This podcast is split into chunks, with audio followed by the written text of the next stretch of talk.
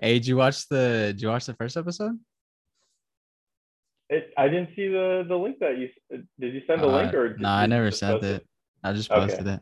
Yeah, I, I it's it's everywhere though. Um, yeah, it was kind of a bitch setting it up, but um, I figured it out. You have to How- pay. You have to pay to host it too, which kind of sucks. It's like twenty On on what?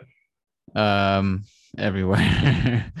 So I, have to pay distributions to send it to like Spotify and a bunch of other shit. And then I have to pay Apple has its own thing. We have to pay like 20 bucks a month for them. Oh my goodness. And then the other one for the distribution one, that one's like 150 a month or no 150 a year, I think.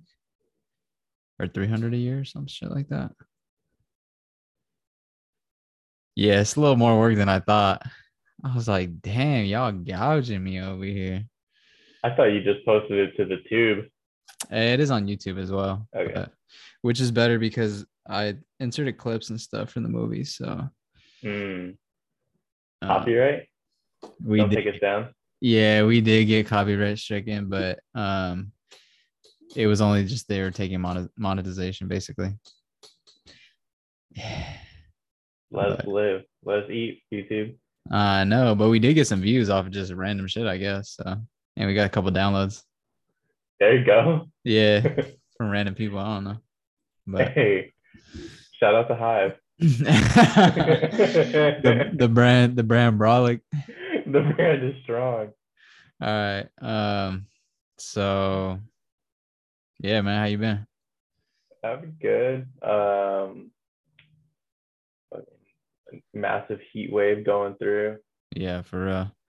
I was low key itching to get back to this pod, but um, You got a lot to get off your chest.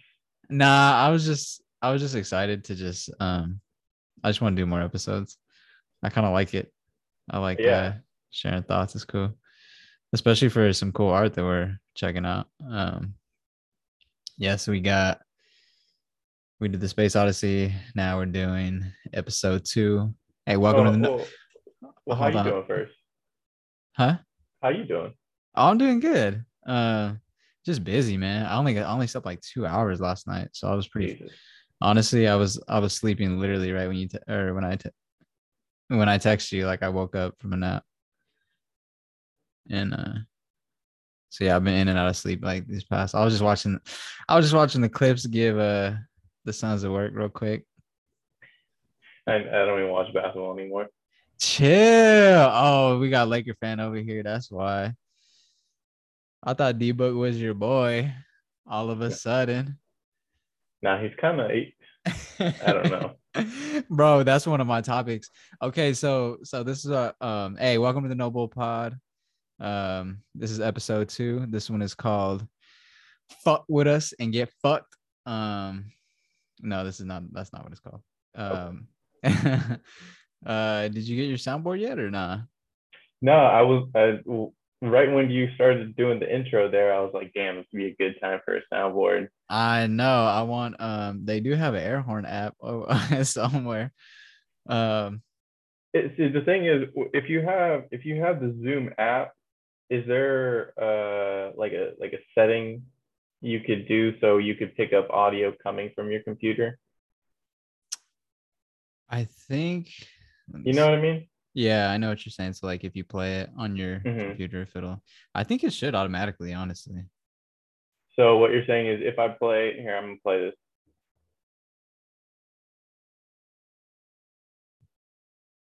Can you hear anything? Nah. Yeah. So I suppose I suppose not. Maybe it's just a Spotify app. I don't know. But yeah, I'll figure it out for next week. At least something, maybe on my phone or something. It's an air horn. Oh. I'm in front of the Golden Gate Bridge. Oh, now I'm in space. All right, my bad. I was just fucking around with the um yeah. Um let me see.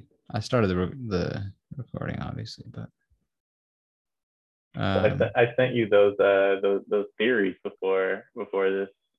What did did you give any of them um a watch or oh, you sent me multiple? I no? I just I just sent you the the Wendy theory. yeah, I started watching the Wendy one, but um I, I kind of got it was it was like 40 minutes long, bro. I was like, damn, this is what this dude's doing.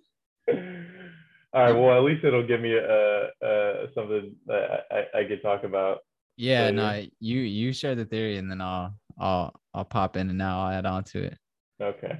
Um, I do have some theories about that shit too. So, oh, hold on, this is downloading real quick. Wait, what are you downloading? Hey, nothing. You, you got. nah, that's fucking stupid. Wait, put, hold, hold it closer to the mic. That's hard. Nah, um, so welcome to the No Bull Pod, episode two. Uh, yeah, Lee here. Um, It sounds so janky. Hey man, this is we're still. I told you R and D. We're still figuring it out. It, Um, it it sounds like what what it looks like right now. You're playing it through your phone through the Straight mic. up. Oh no! All right, all right. Um. Oh shit. All right, all right. Um. Yeah. So episode two, we are we did watch another Kubrick film. We watched uh The Shining, which was that's that was the first time I've seen that actually. Have you seen it before?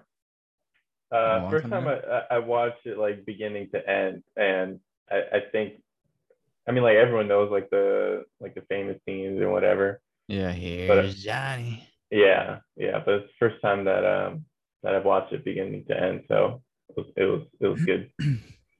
Um, usually when I watch movies, I have to watch them like two times because the first time I kind of just basically what happens like I watch a movie the first time I just take everything in. I just like Mhm. I, I experience it, and then the second time is when I like pay attention, I analyze it. Take So that, I take that, take that. yeah, I didn't get to um to watch it a second time, and like a lot of shit was happening really quickly. So like my plot notes are a little. You might have to help me out with this, and they're a little. Um, I was trying to catch up because like I was watching it, and I was taking notes, but at the same time, like I was so like captivated by some of the shit, so I was like, I forgot I was supposed to be taking notes and shit. Yeah, I, I mean, even before the plot, just like uh, the way it was shot, there was like what ever since like we we we came up with this idea, I tried to pay more attention to like the the way things are shot and and stuff like that, and Yeah. um, there was some really cool things, especially like it seemed like there was a lot of scenes where like the camera's in front of the the person and like it's like following them either while walking because it's Mhm. like it, it it was pretty cool. Yeah. Um, no, it was shot really well. Um, some of the scenes, like with the one where he's inside the, he's trapped inside the pantry and like they're filming him from upside down or whatever. Mm, yeah, that's Yeah. a good one. Um, so, um, yeah, we can give, so this is, I was going to ask too, um, are you, One sec. Are you watching these with your, with your girl or are you just watching them solo? Uh, the first one, yes. This one, no, just because uh, a bit Spooky? yeah, a little bit spooky. Too Not spooky? Oh, she don't like scary movies? No. Interesting. Um so yeah, The Shining came out uh 1980 right on the dot. Um obviously directed by Stanley Kubrick, written by um it was oh Diane Johnson. So screenplay by Stanley Kubrick and Diane Johnson. Um obviously based off of the Stephen King novel. Um I never knew. I've read a lot of Stephen King when I was younger, uh, Mhm, which is kind of weird because like his shit's pretty mature. mhm. Um, yeah, I don't know. But but this was one of the this is one of the ones I I never read, um, and I never saw the movie either. I don't know why. I just I don't know, but yeah, it came out 1980. Let's see. Have any- also, I feel like it when something gets a lot of hype. I feel like you don't like it. what do you mean? Like Oh, oh, me personally, or just Yeah, you personally. Yeah, I am kind of a I'm kind of a hipster. Um, I do try to stay away from shit that's too hype. um, but no, I just it was my my dad really my pops really liked this movie. Um, this was one of his favorite movies, but I just never I just never really watched it. Um, do you have any facts or anything you want to bring up before? Uh, yeah, I think. Uh, okay, so apparently the Wendy, the actress, the main, the main actress, the wife, Uh huh. she came out in like later interviews saying that playing this role like gave her really bad um like she got like PTSD from it or some some shit like that. Like Damn. it really yeah. Uh, and um she said she was never the same after filming that, which is kind of weird. Fuck, that's crazy. Yeah. Um I always like some fun facts. Uh, to get Jack Nicholson in the right agitated mood, he was fed only cheese sandwiches for two weeks, which he hates. nah, all right, all right. dude, that's great content. I love that. nah, um, yeah. So this movie, um, based off the book. Oh, Uh, oh, oh. So I do have one fact actually. Uh-huh. Um, so the snow outside the hotel yeah. wasn't actually snow. Kubrick had a bunch of salt imported. Oh damn, yeah, it was actually salt. damn, that's crazy.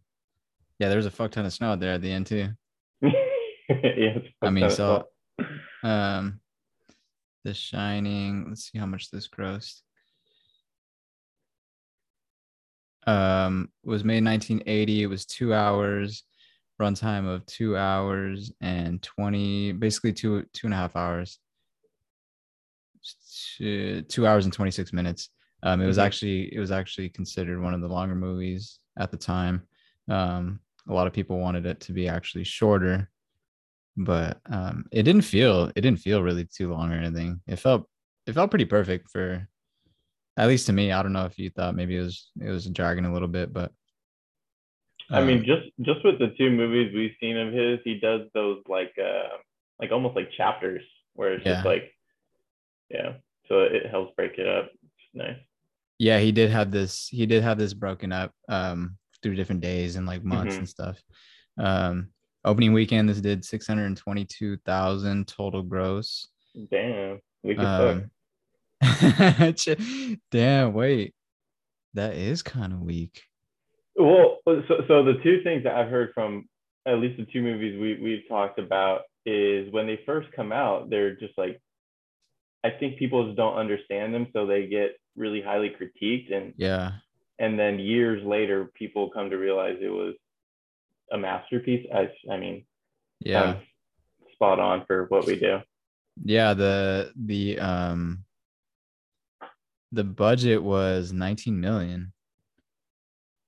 Jesus. It only did 622 opening weekend. That's pretty crazy. Um yeah, I mean obviously like this movie kind of has gone on to become like a cult classic. Um they said they said it didn't really do too much. All time all time domestic box office is at 44 44.5. Yeah, so all time domestic box office um 44.5 mil. So since then it's it's made double its money basically. But um they said a lot of the a lot of their most of their sales came from like theaters and stuff. I mean, uh, people Mm. buying people buying the movie at home and stuff, and um, buying the VHSs and stuff. So, but yeah, this is obviously a cult classic. This is the first time I've seen it. Um, shit is fucking shit is shit is weird. Um, it's a very good it's a very good horror film. I, Uh, I always I always appreciate horror films that are not solely based on like jump scares and like yeah, some like extra gore and blood, like something that's I, I, I appreciate that for sure. yeah. I'm more of a I'm more of a psychological yeah, horror guy yeah, too. Um, I like hack and slash too sometimes, but like it's a little it's a little cliche, but yeah. yeah. definitely something that's more artsy and like just kind of just fucking weird and eerie. That's like that's my shit. Um, so uh, yeah. O- overall thoughts before we get into the plot. What do you think? Um, I think the just main thing is, uh, like I said, just appreciate that a horror film that doesn't that's doesn't rely on sight uh, like on, on jump scares and stuff like that and and i like uh i like that just like the first one we did the 2001 um it really leaves for the viewer like a lot of openness for interpretation of how you want to take it and Mhm. stuff like that so my main thoughts there Yeah, I notice. I notice Kubrick likes to do that too. He doesn't really like to explain shit. He yeah just likes to just let it be its own thing, and then whatever you take from it, you take from it. yeah so many Um, movies now it just it, it's just like they spoon feed you For sure. Um, yeah, people get upset nowadays. Like if you don't, if like there's like unresolved shit, it's like what the fuck, like Mhm. like they didn't give us answers for that. What the fuck?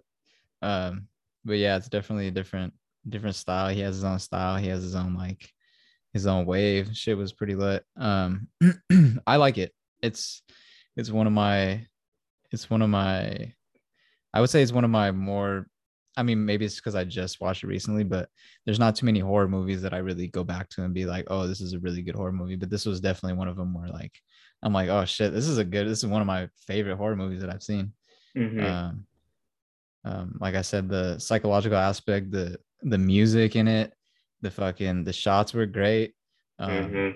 it was simple it wasn't not really too much going on there's like three or four characters um but like at the same time like the story itself was pretty woke in my opinion like the way i i perceived it Mm. and and like i was like damn like he's touching on some some like deeper shit but like um yeah we can get into that but yeah i thought it was it was one of my more favorite one of my more um i was impressed honestly i thought maybe because like you said like a lot of people say it's overrated and shit and i know a lot of people think it's maybe too much or too artsy or whatever but yeah i was how impressed. about how about um I do like a, a quick minute, two minute summary of it, and then we could just jump into our our theories or thoughts or whatever. Okay. Yeah. I mean, I have the whole plot, but you want to just just run it down? Uh, we could we could try the summary if you want. Um, Okay, if you got some if you got some juice, give us some juice. Okay, the quick minute summary. All right, so um, you missed a lot in there, boy. But I, yeah, I sure did. Do you take notes when you watch it or no? No, No. Um, yeah. Let me. Yeah, I'm gonna run through the plot. Just I'll try to do it quick. okay, Just so no, no, but but but if we're gonna run through it, then let's just let's just hop on all the details while you're going through it. Yeah, yeah, exactly. Okay. Um, so Shining starts off opening scene, boom. It's the we're in Denver, Colorado. It's some nice, nice shots of the fucking lake. I don't know what lake they're at, but um, they're just going to. It's a car driving, and it's a helicopter footage, and it's overlooking like this. I guess yeah, it's a lake, right, or some type right, of audio. there there was no drones back then, so they had to use a helicopter. Yeah, so it was some cool. hel- helicopter shots, um, just some some eerie music, just kind of leading up, and it's it's taking you on this journey up to where the movie is going to take place, which is the Overlook Hotel. Um, while yeah, while it's going, it has the music that uh, mm, mm, mm, type shit, um, some horns. It's it's real just eerie and like and it's kind of just different shots of nature and honestly those shots were hella beautiful in my opinion. Um,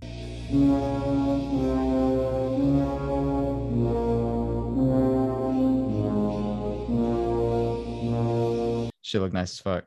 Um, so it kind of, in my opinion, like it's already setting you up to like, like it's kind of giving you false hope of like, oh, this is a nice little, little beautiful place or whatever. It's nice, good scenery. It's probably nothing bad's gonna happen here, right?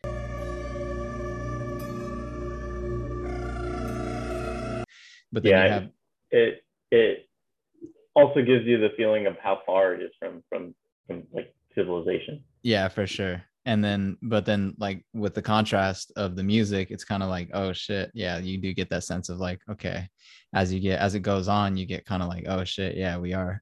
It's getting this is pretty far out. Like, where are we going?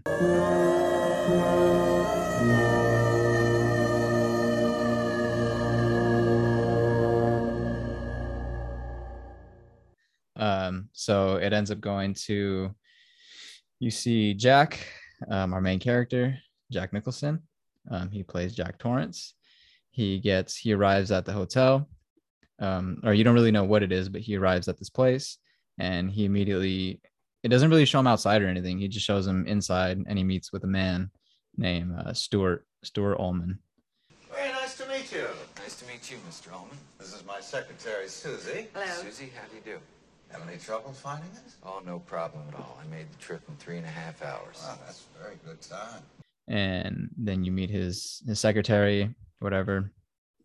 Um, they have a they're having a meeting. It doesn't really say what he's there for, but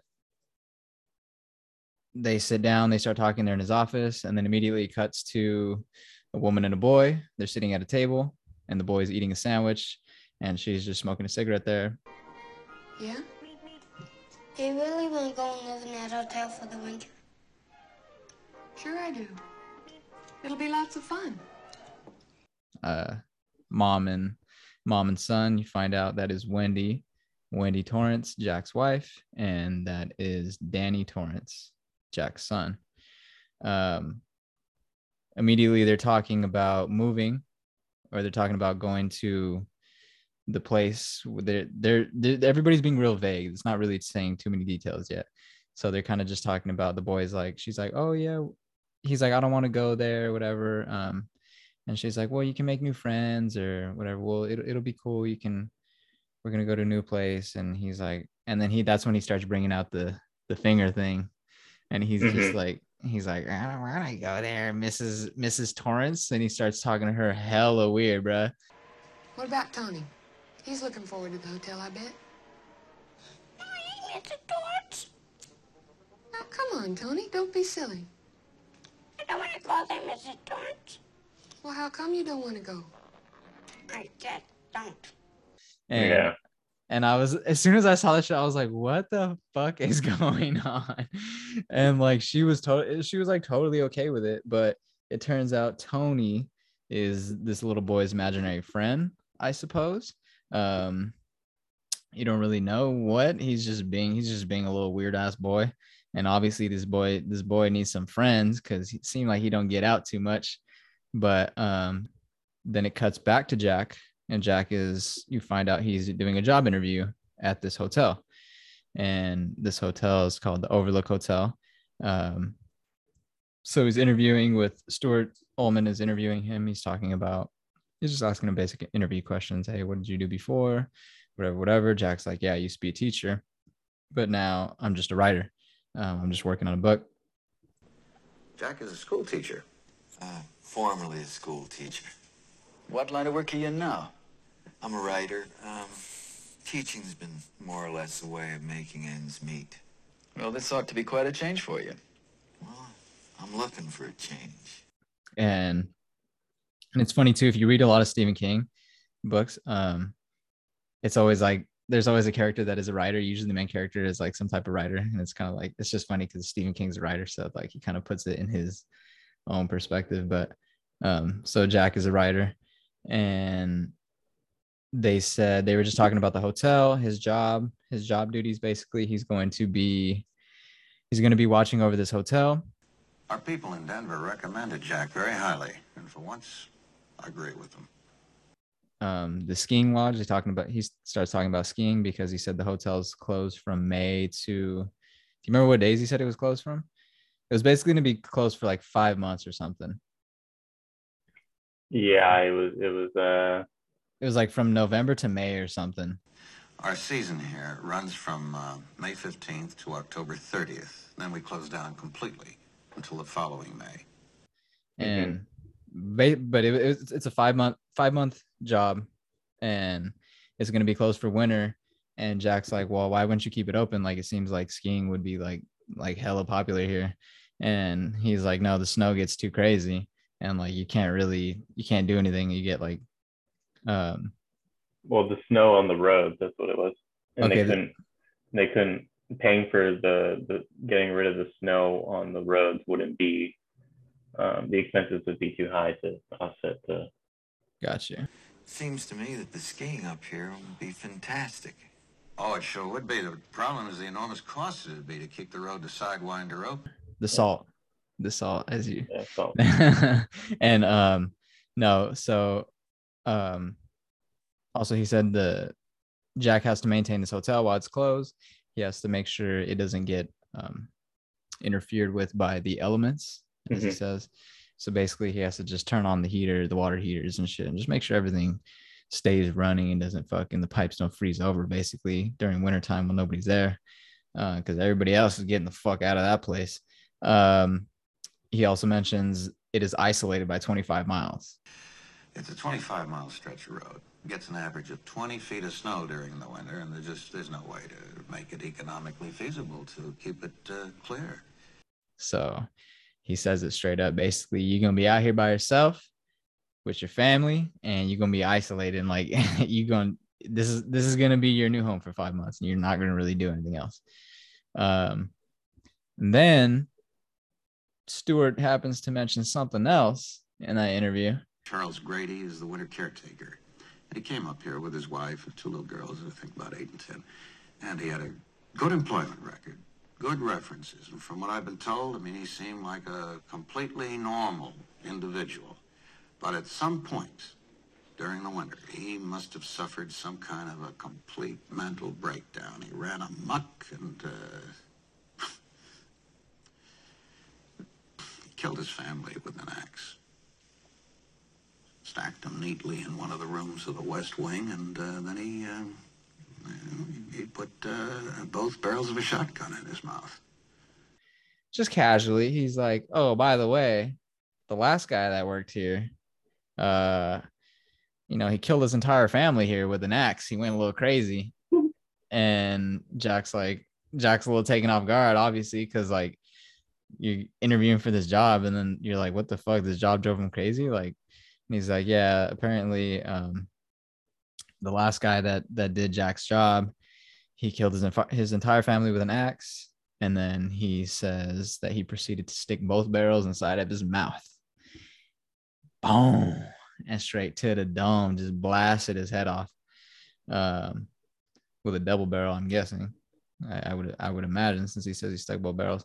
Um then after that, he has he's like he's like, you know, I have to tell you this stuff. It's like it's like protocol. of The um he's like, I didn't obviously I don't advertise this when I'm trying to hire people or get people to apply for this job, but it's something I do want you to be aware of. Um, nobody knows why. Nobody knows. Nobody knows anything. They just came back and they found everybody dead. So Jack's like, Jack makes a joke and he's like, uh, he says something about his wife, how like he's he basically said it's it's fine and whatever. And he tries to joke about it and laugh it off. I don't know. How would you how would you react if somebody told you that and you're applying for that job? Like, what would that make you feel? Would you Uh, still would you still take the job?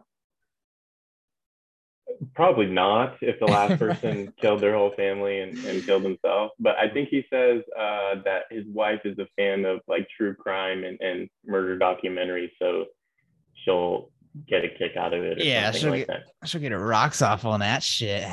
Yeah. What the fuck is up with bitches liking that true crime shit, bro? That shit is so weird. Do you watch that shit? I've watched a couple. They're pretty good. Some, some of it's pretty good. Uh, I hate watching that stuff. Anything that's real and they start talking like, dude, dramatized stuff of like people getting murdered or murdering their family. I'm like, I hate that shit. yeah. I, I don't and then and and bitches love that shit, dude. It's always the girls that be watching those shows. Or like I know girls who like listen to podcasts like about true true murder crimes and stuff. And I'm like, you're so weird, bro. Just drama. I think they I think they're all plotting because they're all the devil. Women are the devil. Um, yeah, I don't know. I used to work at a hotel and I worked overnight by myself in the entire hotel, and that shit was creepy as fuck. And so like I and it wasn't even that big, but like that motherfucker was big that Jack was working in. So I was like, I don't know, bro. If you tell me all this shit, honestly, I'd probably still take the job because like whatever. You can't, you can't. It could have been an isolated incident. You don't really know. But um, so after that, it cuts to, it cuts back to um Danny. He's in the bathroom. He's washing Tony. Or I don't know what he's doing. I think he's brushing his teeth or something. But he's um he's washing his hands or brushing his teeth or something and then he starts he's speaking through Tony. So basically, Tony is his imaginary friend. He starts speaking through him through this weird ass voice, and he's like, "Yes, Mrs. Torrance," I'm and it's this weird fucking thing. I don't know who came, whose idea that was to do that, but that shit was fucking it. It fucking it was so weird every time I saw it. Um, but Danny's spe- Tony's speaking through Danny. They're in the bathroom. Tony's basically telling him, um, "Hey," he's saying, "Your dad got the job." and he's saying that his mom's and he's like and Dan, him and Danny are kind of going back and forth and Danny's like I don't want him to work there whatever I don't want to go and he's like well he's like your dad already got the job uh, Mr. Torrance already got the job and he's gonna call he's gonna call Wendy right now Tony, do you think Dad'll get the job? He already did. He's gonna phone Wendy up in a few minutes to tell her.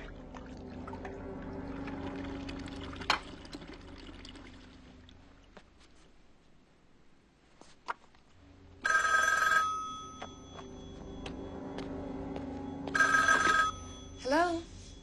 So basically, this kind of already tells you that Danny is some, and then oh, right after he says he's he's gonna call Wendy, he's like he's gonna call Wendy right now, and then the phone rings and Wendy picks it up and it's Jack, and he's like, hey, um, pretty much I got the job. Well, he says like I I can't leave, I won't get home till like nine or ten, and he's like I got some other stuff to do, and she's like, oh, so you got the job? And he's like, yeah, pretty much, whatever, whatever, whatever. He's like, but I gotta finish some stuff off here. I think the bathroom scene is the first scene that Danny sees the twin. Yeah, I think it. Oh yeah, yeah, yeah, it is. So yeah, well, so right after, right after he she hangs up the phone, he um, that yeah, it cuts to, um, well, first, firstly, this establishes that Danny has some type of powers that he can predict the future, because he predicted that his dad got the job, and he predicted that he was he was gonna call his mom, and it He has the shining.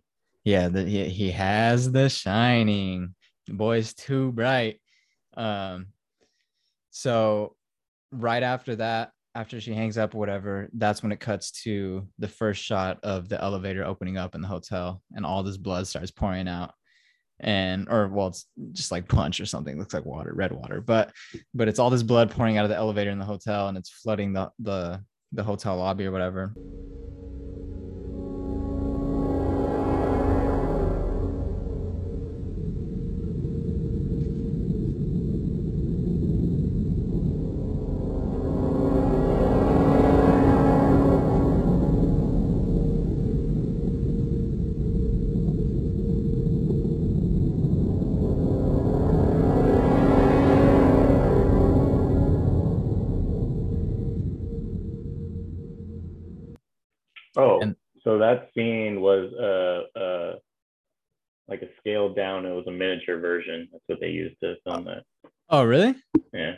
Oh shit.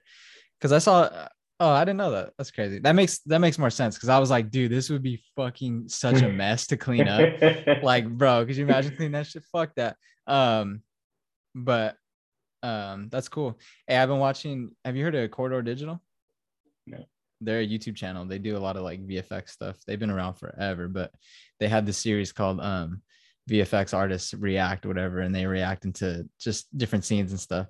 Hmm. And and yeah, that is one thing that that like I notice a lot of people do. Yeah, they use a lot of miniatures. And like it's kind of crazy how like how real you can make effects look through like a little miniature fucking set or whatever. It's just pretty cool. Um but yeah so he sees the elevator open up all the all the blood rushes out and then it cuts to the twins uh two little girls creepy ass looking little girls dressed in blue dresses wearing the same exact thing um first of all if i had a twin bro, don't be dressing me up in the same outfit as my twin. Nah, I'm heated, bro. Like I'm my own person. Um, I don't know. I feel like if I had an identical twin, like that's my rider damn, wait, you guys doing the same thing all the time? all the time. yeah, they could probably read minds too. Just yeah, they like, have that uh that, that twin telepathy. Yeah, twin telepathy. That shit is real. Um, but yeah, so you see the twins, two little girls. Um, anytime you see fucking twins and they're just or little kids and they're just staring at a camera, like all creepy and shit, it's always weird. It's always fucking hella creepy. Right. It's always like like just it's just fucking scary. and so yeah, they're just dressed up in like this blue, these little blue dresses, and they're just staring at the camera, and that's the first time you see them. And they do appear obviously later on throughout the throughout the movie. You don't really know who they are, but so Danny sees them, he sees the elevator, and then it shows a cut to him where he's like he's like yelling and he's like screaming, and um and then after that it just blacks out, and then the next shot of that, he Danny's woken up, he's in his bed, and there's a doctor there, uh, an older lady. She's a doctor, and she's kind of she woke up Danny. She's there, she's taking care of him. Um, I assumed for some reason I thought maybe he like he had a seizure right after or something, and that was just a, that was it was weird because that was the first thing that came to my head. It was like, oh, he probably had these visions, and then he was like started screaming, and then he had a seizure, and that's what whatever. But maybe he just blacked out. I don't know. But later on in the film, he does actually start seizuring. So Mhm. I, you, you, you know, like when he starts saying saying the red rum shit, he actually is in the the room. He like he starts having a seizure and shit, and so maybe that is maybe he did have a seizure and like he passed out and like that's why the doctor. Because I thought the only reason I thought it was a seizure at first was because I was like, well, if he just passed out, like you're not gonna call a doctor. I mean, I as a parent, I would just be like, yo, you okay? And just put him in his bed and like kind of just figure it out myself. But I don't know. Everybody's different. So, but yeah, doctor comes, wakes him up. Um, the doctor starts speaking to Wendy about Tony. Um, she's like, she's like, do you remember what happened before you passed out or whatever? And he's like, he starts mentioning Tony and how Tony's his imaginary friend. And the doctor's like, or the doctor asks his mom, oh, who's Tony? And he's like, oh, yeah, it's his imaginary friend. He he sometimes comes out and he like whatever whatever they they really don't know too much about tony and the doctor even says something like oh does tony tell you to do things or does he does he tell you stuff and danny kind of just shrugs it off and he's like he's like ah, i don't want to talk about tony anymore Does Tony ever tell you to do things? I don't want to talk about Tony anymore. and then so the doctor's like okay you just rest here. And and then he's like oh do i have to? And she's like yeah just stay in your bed and fucking chill out. And then so the doctor's like wendy i'm gonna talk to you. They go in the living room they start talking. They mention um she starts asking about tony and kind of just probing more into it and basically she says they don't know how when it started happening or why it started happening. But she uh, this part i kind of got lost in but i think wendy brings up how this helped jack stop drinking right?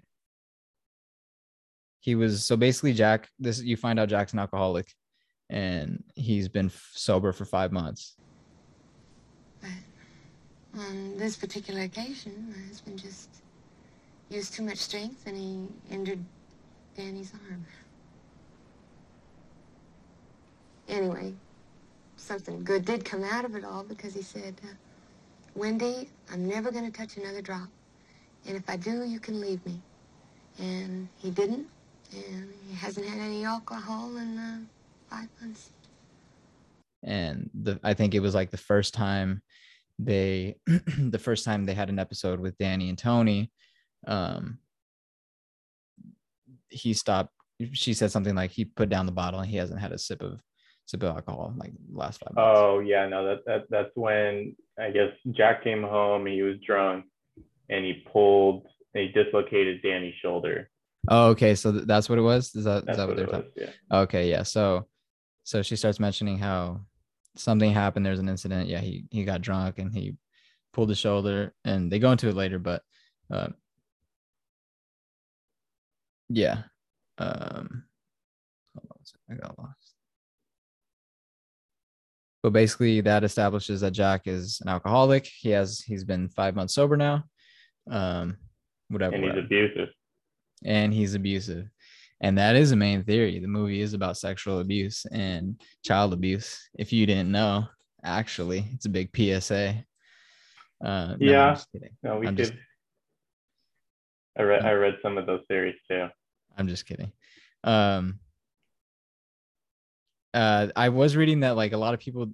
So apparently, those theories didn't come out until like after Kubrick died. Like nobody really tried to analyze the movies until like because like he was so headstrong on like being it's just like it's just art or whatever like there's no meaning behind it it's just a ghost movie like it's just a ghost film like there's nothing to it. And but once he died i guess uh, that's when everybody started coming up all these fucking weird ass theories and crazy theories. Um but so after that it cuts to um the torrances all three of them they're in the car and they're doing the same drive that jack was doing in the beginning of the film. Um but it, the camera is now inside of the car looking at the three of them instead of aerial footage um they start talking about the Donner Party, right? Yeah, they bring up the Donner Party, which I guess was they were a group of travelers during the the wagon times, and they're like settlers or whatever, and they're traveling, and I guess they got snowed in. Wendy says like, "Oh, is this is this close by to where like the Donner Party happened?" And Jack was like, "No, I think that was a little further up or something, something, something." And that's when um, Danny's like, "What's the Donner Party?" and Jack was like basically explaining they were travelers during the wagon times. They got snowed in, and the only way they could survive is they had to resort to cannibalism, and they were just eating each other and shit. They were a party of settlers in covered wagon times. They got snowbound one winter in the mountains. They had to resort to cannibalism in order to stay alive. You mean they ate each other up? They had to in order to survive.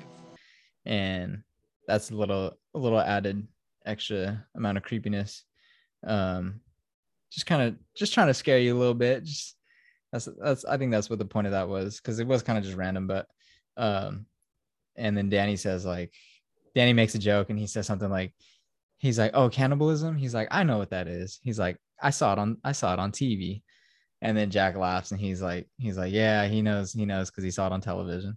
Um i thought that was i thought that little line was kind of funny because i think it was like a, a poke at like at like their form of like mainstream like media at the time. And it was Yeah. like you know how they're like oh kids are getting corrupted by tv or whatever so i think i think that was kind of like the joke like oh he's like yeah i'm sure you know all about it because you saw it on the television like believe everything you see type shit Don't worry, Mom. I know all about cannibalism. I saw it on TV. See? It's okay. You saw it on the television. um i just thought it was i thought it was a little fun poke um a little dated because nobody really watches tv anymore but kind of just stream everything um well i'm depending on where you are but um they get there they arrive at the hotel they take a tour and this is kind of when shit starts getting real. Um basically they get there it's called the overlook hotel. They are in denver colorado. Um, they start saying mentioning how it was built on an indian burial site indian indian burial ground When was the Overlook built? Uh, construction started in 1907. It's finished in 1909. The site is supposed to be located on an Indian burial ground, and I believe they actually had to repel a few Indian attacks as they were building it. So that is something that is another theory that has also been made. uh, That, um, you know what they say about like building on like burial grounds and like old Indian Mhm. reservations and shit. Like the spirits will haunt you and shit. So it was a little extra extra added layer. Um, so they do mention that. Um, they start taking a tour, just different places. They're not really saying much, and then they meet Halloran.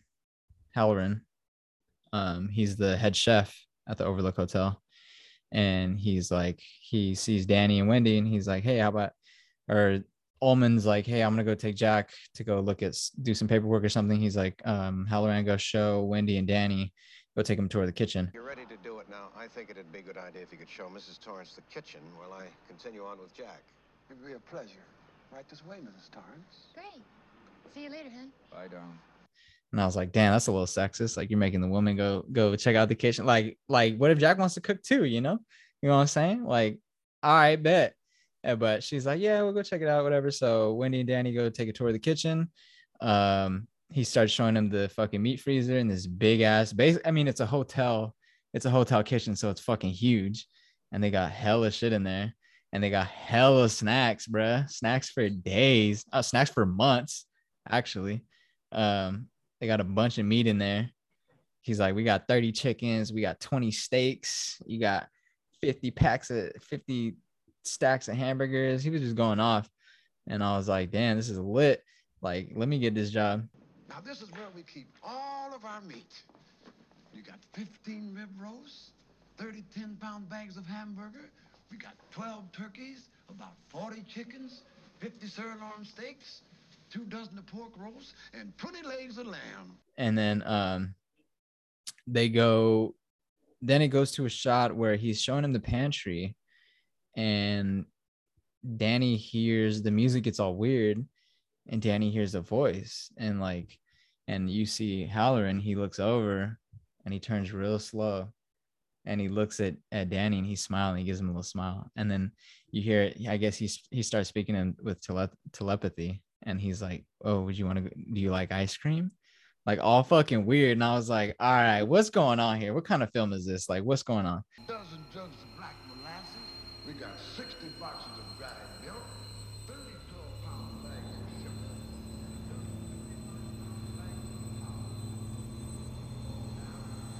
How'd you like some ice cream, Doc? And so he asked Danny through mind powers if he likes ice cream. And Danny's just tripping. He's just staring at this dude like, what the fuck is happening right now? And so the music gets all, all weird and then it snaps back. And then uh, Halloran is talking to Wendy and he's like, he's like, okay, whatever. So they go outside of the, the pantry.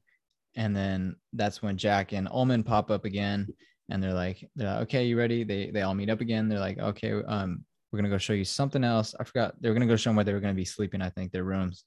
Um, and then that's when Halloran's like asks ask Wendy and and Jack. He's like, hey, can I can I go take Danny to go get some ice cream? Ice cream. You like ice cream, Doc? Yeah. I thought you did. You folks don't mind if I give Danny some ice cream? I've been waiting for you. Not at all. No, we don't mind. Good. Sound good to you, Doc? Yeah. Okay, you behave yourself. and and at this point you don't really know because you don't because like he says it in his mind and it's weird but you don't really know if it's like it's real if like he actually heard that or if it's just like just in danny's voice so like that's when it's finally confirmed like oh shit that was real like they were really he really heard him in his head like ask, asking me if he liked ice cream so um halloran basically spoke to danny with telepathy and he's like yeah let's go get some ice cream. Um personally i would have been like no you fucking weirdo. Like i'm staying with my mom and dad. Like i do not want to go get ice cream with you. You're fucking creepy. Um but he takes him to go get ice cream and they're like whatever. And so they're sitting in the kitchen. Um wendy and jack are gone. It's just halloran and danny and they're eating they're eating like chocolate ice cream or something. And then halloran starts talking to him about the shining I can remember when I was a little boy. My grandmother and I could hold conversations entirely without ever opening our mouths. She called it shining. Dun dun dun. Roll credits. Boom, boom, boom. He said it. He said the title, ladies and gentlemen. Apparently, The Shining is a power. He doesn't really say exactly what The Shining is, but it's some type of magical power. And I guess one of the elements of having The Shining is being able to talk to people with your mind. That is telepathy. And Halloran mentions he's like, he's like you know you know he's he's like you basically he's like you and me you and me danny we're like we're like the same thing like you know what i'm you know we're gonna talk about right now we're gonna talk about this these powers that we got and he's like he's like you think you're the only one like he's like nah i've been doing this And for a long time, I thought it was just the two of us that had the shine to us. Just like you probably thought you was the only one. But there are other folks, though mostly they don't know it or don't believe it. he says something like him and his grandma i guess um used to he was like yeah me and my grandma used to talk to each other when i was a little boy and we would have whole conversations without ever even opening our mouths and so he said and he's like that's called the shining or he says that's called shining and um so yeah so this is when it kind of establishes there's some type of magic some type of weird shit and Danny isn't all that crazy as you would assume as he is when he's talking like a fucking weirdo with his finger. Uh, maybe he does have some magical powers. Maybe he is kind of gifted. Um, after that, Danny's just asking him, he's just asking him questions about the hotel. He's like, Hey, are you scared of the hotel? Um, Halloran's like, No.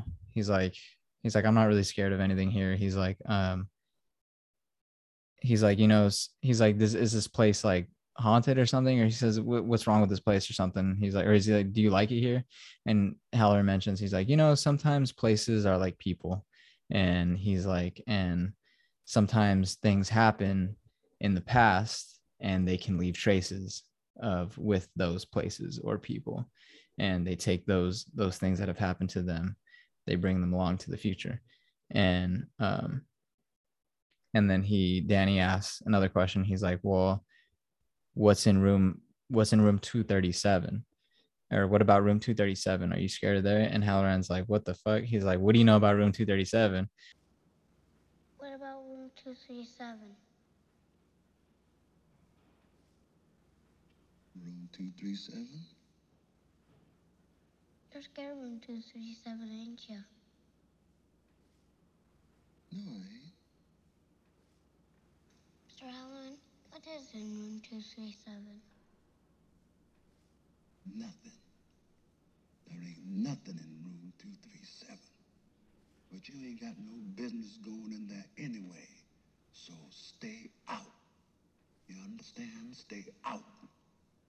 And he's like, he's just Danny's just asking about it, and then basically Halloran's like, don't don't go in that room. Just stay out of room 237. That shit is evil.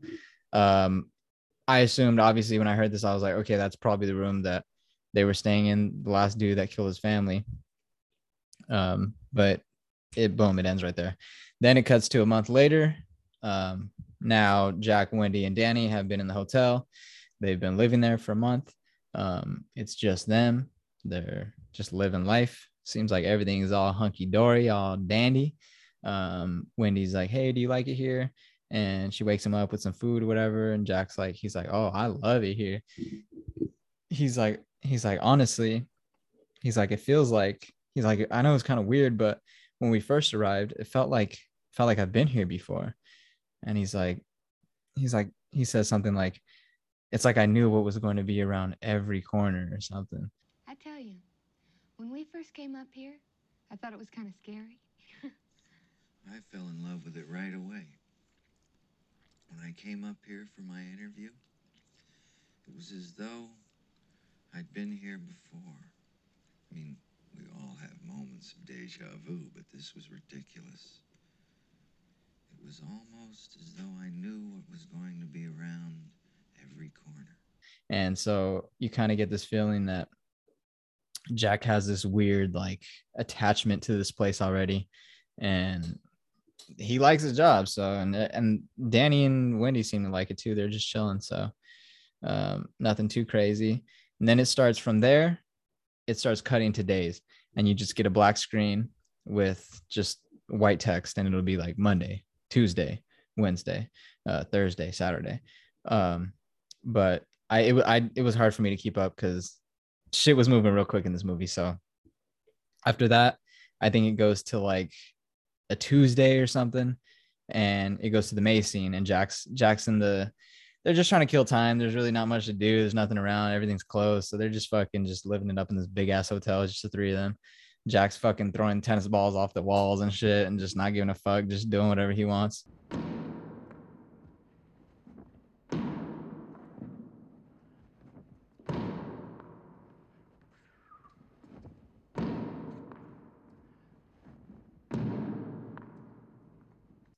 Um, Wendy and Danny are just kind of going there. There's a big maze outside. There's a big hedge maze.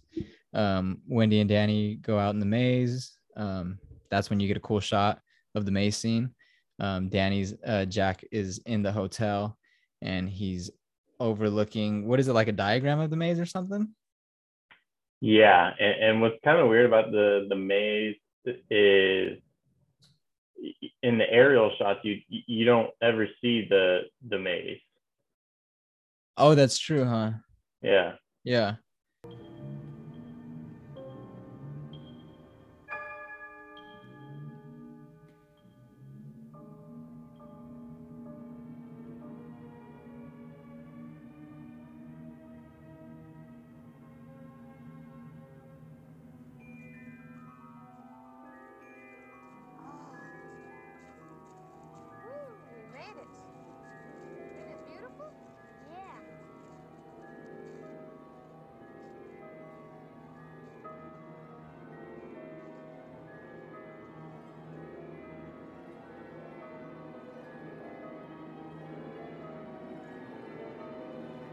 Yeah, you don't.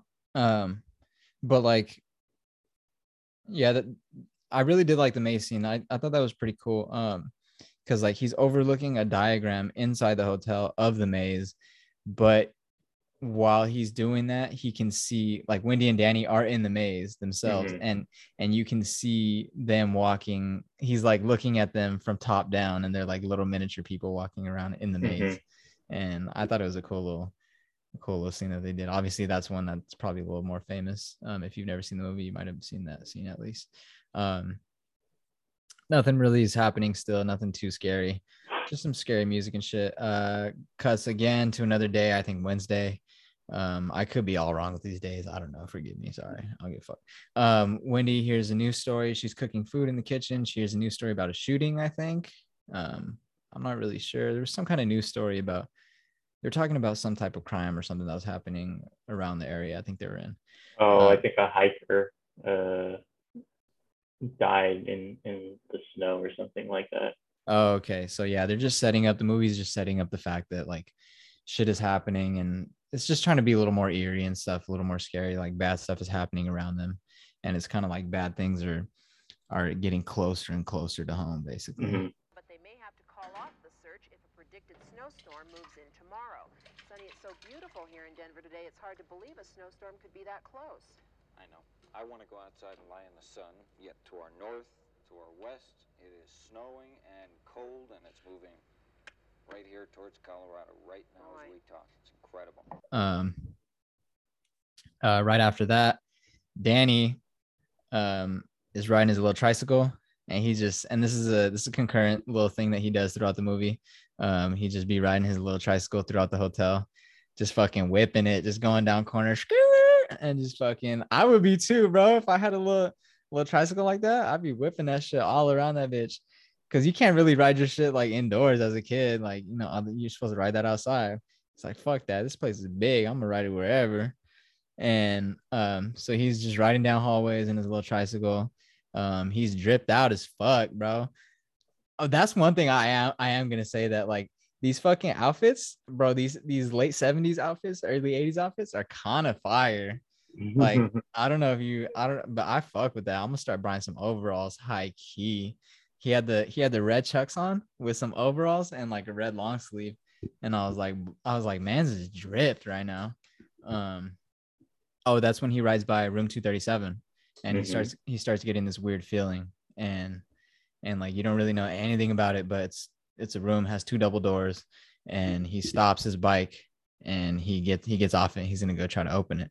And like he gets this feeling like he's drawn to this even though even though Halloran told him don't ever go to that room. Don't ever open it. Just leave it alone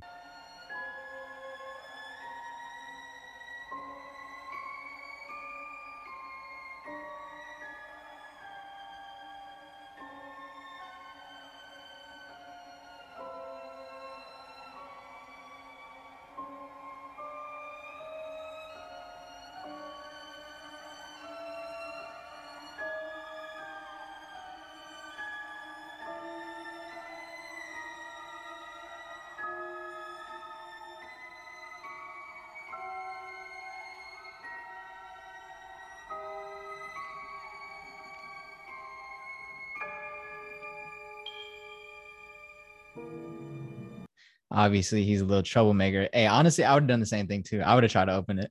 Were you try to open that or you just kept riding you just been like nah i'm gone. Nah, you gotta you gotta at least try to open it. yeah like you're you're a little curious kid. You're like fuck it man. Like what like what's up with the room 237 why can't i go here? Um so he he goes he tries to open it. You're thinking the music is getting a little scary. You're thinking something's gonna happen. Maybe i'll open they might pull him in they might grab him. Um he goes puts his hand on the knob turns it click, click, click, click. can't turn. It's locked. Shit's, and he's like right bet. I'm safe for today. Good thing it was locked because you're about to get murdered danny. Um right after that cuts again or he gets back on his bike dips out. Cuts again uh i think thursday. Um jack is typing. Um okay this is the scene where jack is in the in the main hotel lobby or whatever and he's typing and then wendy walks up to him and she's asking him basically the snow the storm's getting really bad and she's just trying to make small talk and just like I guess he's been there just working, just typing away and working on his book. And she said something like, "Oh, the snow's." She's just trying to make small talk. She's like, "Oh, the snow's getting really bad, um, whatever, whatever." And immediately Jack just fucking flips on her, and he just starts going off. And uh, you want to give your best your best Jack impression?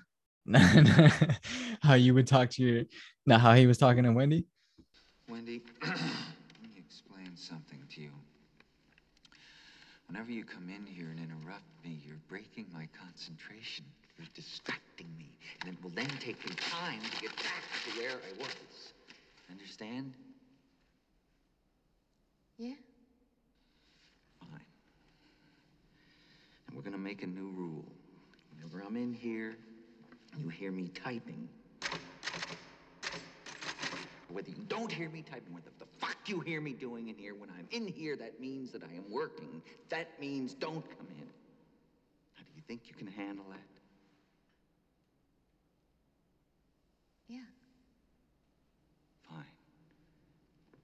Why don't you start right now and get the fuck out of here? Bro, he was going off on her. I was like, bro, this is toxic as fuck. Um, he was basically like, it, I mean, it, it kind of was abuse. Like he was verbally abusing her. Um, it was pretty rough to watch, honestly, in my opinion. But he just flips out on her. He's like, he's like, what the fuck is wrong with you? Like, like you see me trying to work here. Like, what? Like, are you fucking dumb? Like, why are you interrupting me? Every time you come over here, you fucking take me out of my concentration. Like, you're you're fucking stupid. Like, but he's just going off on her. And she's like uh like i just want to see if you're hungry you wanted to eat or something. Like like you've been working over here a lot. And he's like you know what i want you to do? I want you to fucking he starts he starts like getting the paper. He's he's just freaking out bro. He just has an episode. And you're like all right this dude is on edge. Like like something's going on. Um after that yeah he basically like yells at her tells her to go away and she's like okay i'm sorry like i didn't mean to bug you like my bad and um Jack is all possessed, I guess, and he's being weird as fuck. I don't know. I don't really have any explanation for that. Maybe he really is just working hard on his book, man. Maybe his book is going to be the greatest book of all time. Who knows? He could be like the the next best-selling author. Uh we will never know? Um Wendy radios in after that. She radios the park rangers. She's asking them about the storm. Um, they're basically saying like, "Yo, like stay safe." shit's gonna start getting hairy out there. Like, be careful. Foreshadowing. I suppose not. Over. Well, if you folks have any problems up there, just give us a call. And Mrs. Torrance, I think it might be a good idea if you leave your radio on all the time now. Over. Okay, we'll do that. It was real nice talking to you. Bye. Over and out. Uh, they're just saying like, yeah, just stay connected, keep the radio on in case anything happens, we'll radio you, whatever, whatever. Storm's gonna get worse. Just just hunker down, just buckle down. Um, she's like, all right. So again, right after that, it cuts back to Danny. He is riding in a small hallway. Uh, this is this time he's riding in like a super small hallway. It's really tight, and um, he uh, sees the twins again. He gets stopped in his tracks, and the twins are standing at the end of the hallway, and same thing. Oh, he did see them actually. There there was another time that he did see them, if you remember, when he was first touring the hotel. Um, yeah, in the in the room, right? Yeah, he was he was like playing darts. He was throwing darts. He goes and he grabs the darts, and then like he turns around and they're just staring at him. And mm-hmm. then that was like the first time he's seen them actually in person.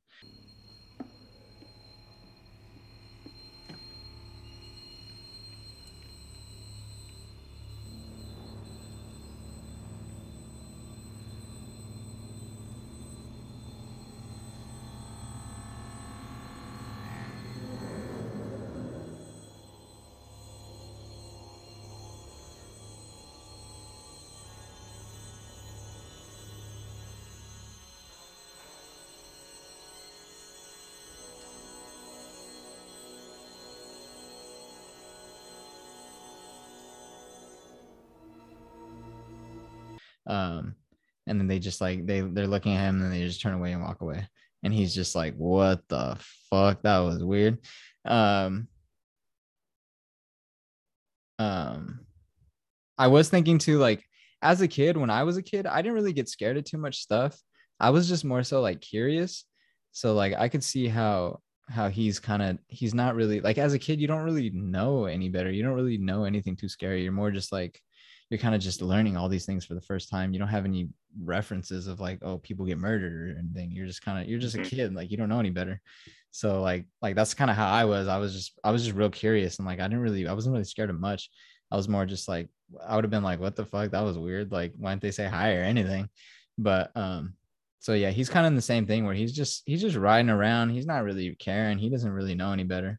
Um, so but he's riding around the small hallway. He sees the twins again, standing at the end of the hallway, and they ask him. This is the first time they talk, and they're like, "Hey, Danny," or they're like, "Hey, can you?" They're like, "Come and play with us," mm-hmm. and they're like, "Can you come and play with us?" And they're like, "We can play forever and ever and ever."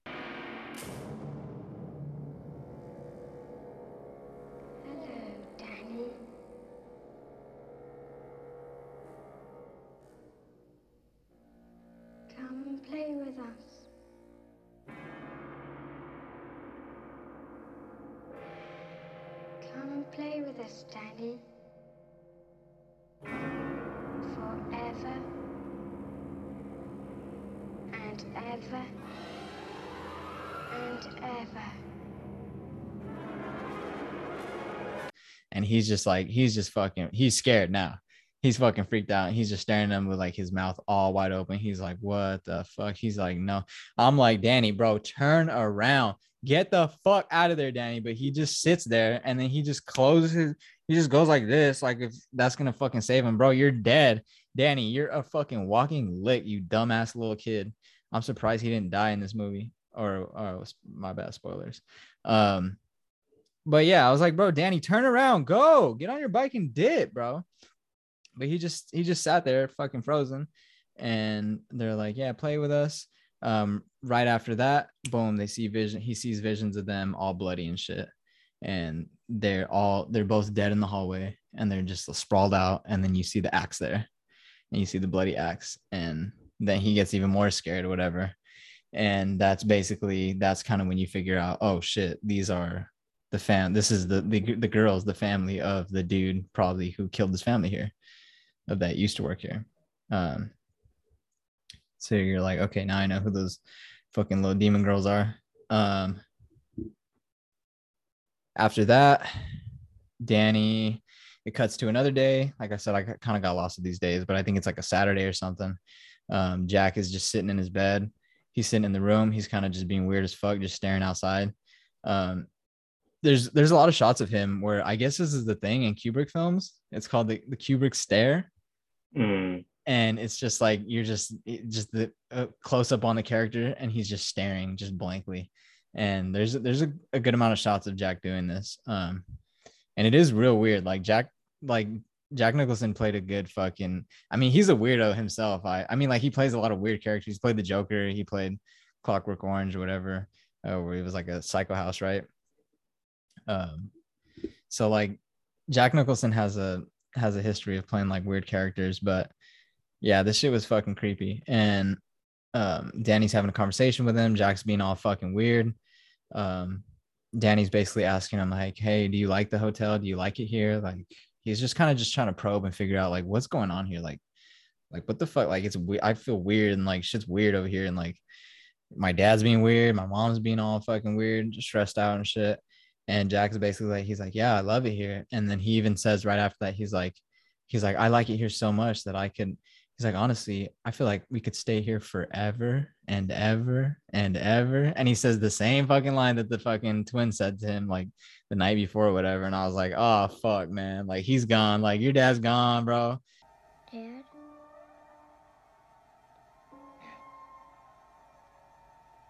Do you like this hotel?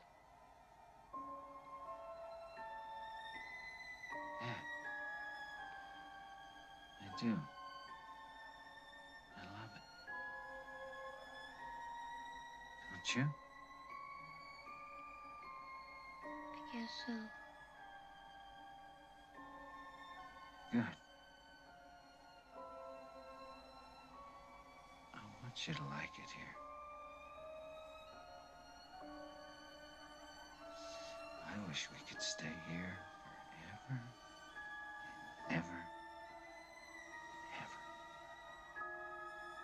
Like you're dead, Danny. Good luck. Um, you better man up soon. And then Danny, that's when Danny gets scared and he realizes like, oh shit, there's something going on. So he even asks him, he's like, he's like, Dad, would you ever hurt like me and mom? And Jack is like, he's like, what the fuck? Did your bitch ass mother ask tell you that shit? And now he's like, did your he's like, what hurt you? He's like, did your mom tell you that? Did she say something? And he's like, no, I'm just, I'm just asking. Like, like you wouldn't hurt us, right? And he's like, no, I, I love you. Like, I love you too much. I would never hurt it. Would never hurt you guys. Blah blah blah blah. Um, Danny's like, all right. Right after that, it cuts to Jack. He's asleep at the typewriter. Oh, it cuts to Wendy. She's in the kitchen. She's making some food, and then you just hear screams, and you hear screams like from the distance, and you're like, "What the fuck?" And then she, it kind of goes quiet again, and then you hear more screams, and then that's when she kind of gets aware, and she's like, "Oh shit, Jack!" And she starts running towards where he works at in the the lobby or whatever. Um, and he he fell asleep at the typewriter. He was working, and he's just screaming. He's having a nightmare and she wakes him up and then he's he's like fucking freaking out on the floor he's all drooling and shit and he's like i just had the worst nightmare ever like i had the worst fucking dream ever and she's like she's like what happened and then i don't even know why he mentioned this but he should have just shut the fuck up and not said anything. But he was like oh he's like i had a dream that like i killed you and danny. And he's like yeah and not even just like killed you. Like i chopped you up into little tiny pieces. And she's like what the fuck? Yeah.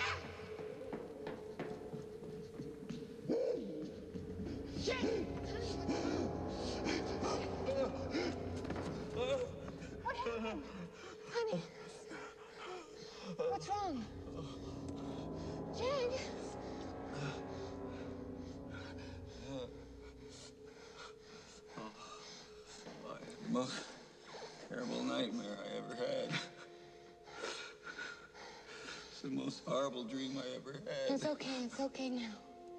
Really.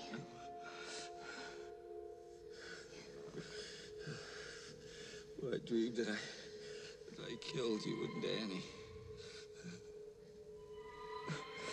But I didn't just kill you. I cut you up into little pieces. And I was like, Jack, like, bro, like you're already on edge. Like, why would you say this shit? Like, you're just digging yourself a deeper hole, you fucking idiot. And then right after that, she's like, it's okay, just like relax. And he's still like all fucking freaking out and shit.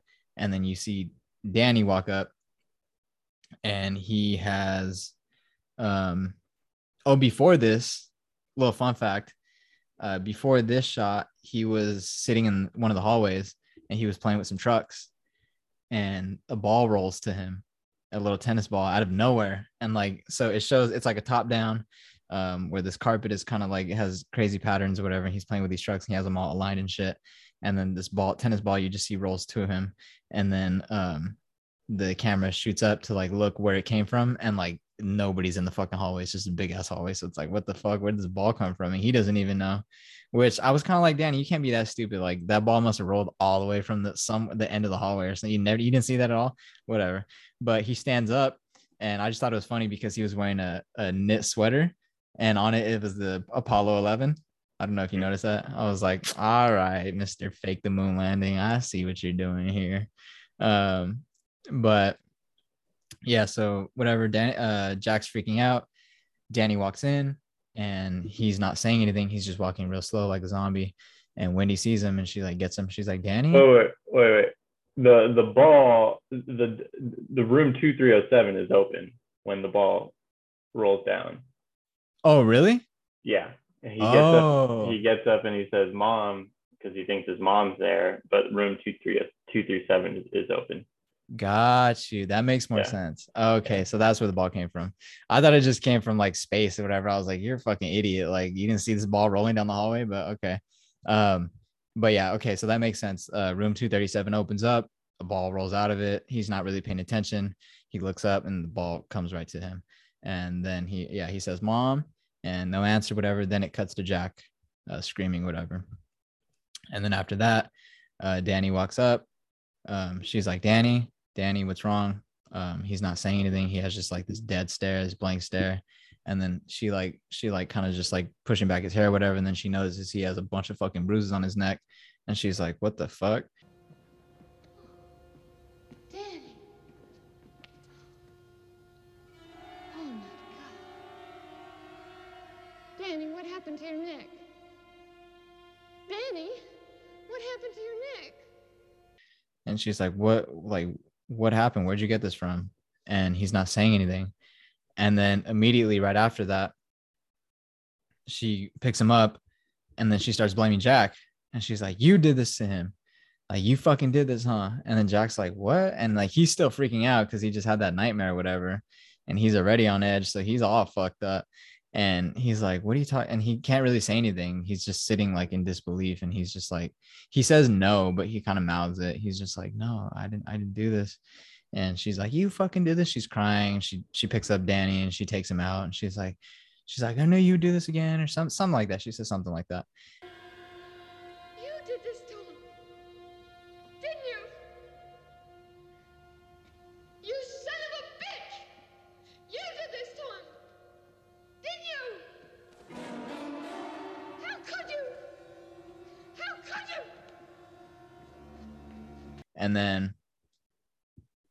Like, no, whatever. So she leaves. She goes back to the room, I assume. Um, Jack gets up and he goes straight to the bar. And he's like, fuck this. I need a drink in this bitch. So he goes to the bar. And this is the first time you see my buddy, my man, Lloyd. So he comes up to the bar and he's in the ballroom or whatever. And he sits down. He's like, he's like, yeah, I need a drink, whatever. And he's kind of just, he's kind of like, fuck.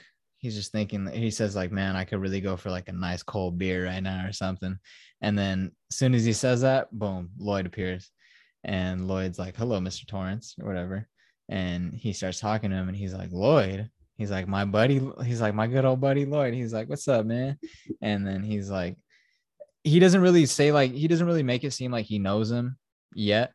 Um, it's kind of more just like more just like, oh shit, a bartender's here. Like someone can serve me drinks. More like, hey, my buddy, like, hey, what's up, man? Like, like serve me some drinks. I'm fucking stressed right now. And Lloyd's kind of like acting more like he's more familiar with Mr. Torrance, like he kind of knows who he is already.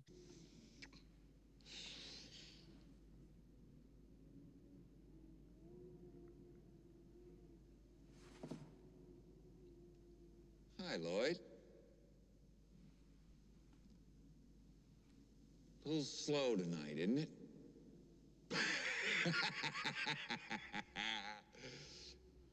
Yes, it is, Mr. Torrance. What'll it be? um um he ends up pouring him a glass of jack daniels um he starts saying like oh he says something like i got i got two 20s and four 10s in my wallet burning right now and i just want to spend it whatever and he's like nah save your money he's like your money's no good here whatever and he's like um he's like cool and then he's like actually i, I don't have any money i'm kind of light and then he's like, "Nah, your money's no good here. Drinks are on the house, whatever, whatever." And he's like, "Cool, that's what I like to hear." And then Lloyd says something like, "He's like, that's when Jack starts going off. He starts drinking. He starts telling about. He's just like Wendy. He's like that bitch, like fucking that bitch. I fuck my wife, whatever. She's a bitch. She's always accusing me of shit. She'll never let me live down. I never laid a hand on him, goddammit. I didn't. I wouldn't touch one hair on his goddamn little head. I love the little son of a bitch. I'd do anything for him. Any fucking thing for him.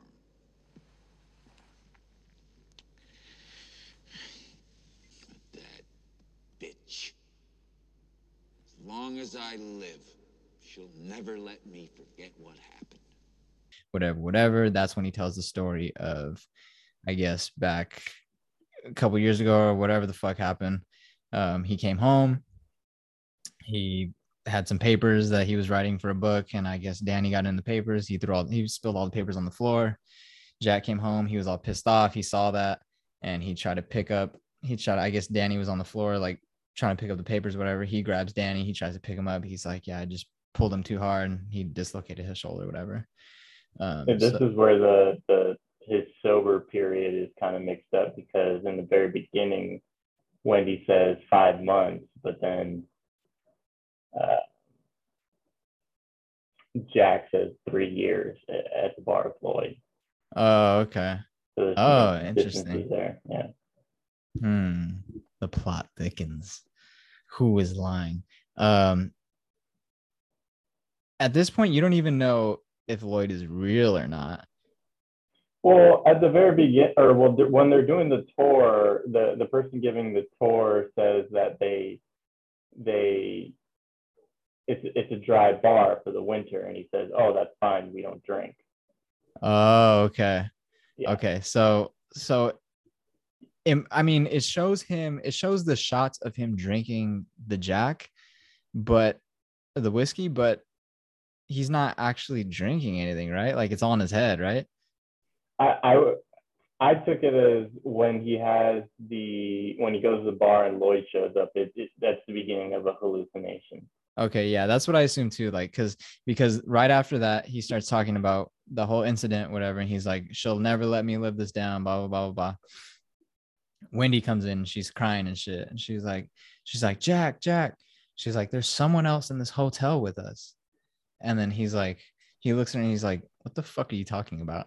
And then like in that one moment, he's he's like the sane one and she's the crazy one. I just thought that was kind of funny. It's like, bro, you've been fucking tripping this whole movie. And like right now you're gonna make her seem like she's crazy. There's someone else in the hotel with us. There's a crazy woman in one of the rooms. She tried to strangle Danny. Are you out of your fucking mind? No. And I was like, okay, whatever. But he looks at her and he's like, what the fuck are you talking about? He's like, there's nobody in this hotel. He's like, and she's like, no, I swear. She's like, that's that's how Danny got those bruises.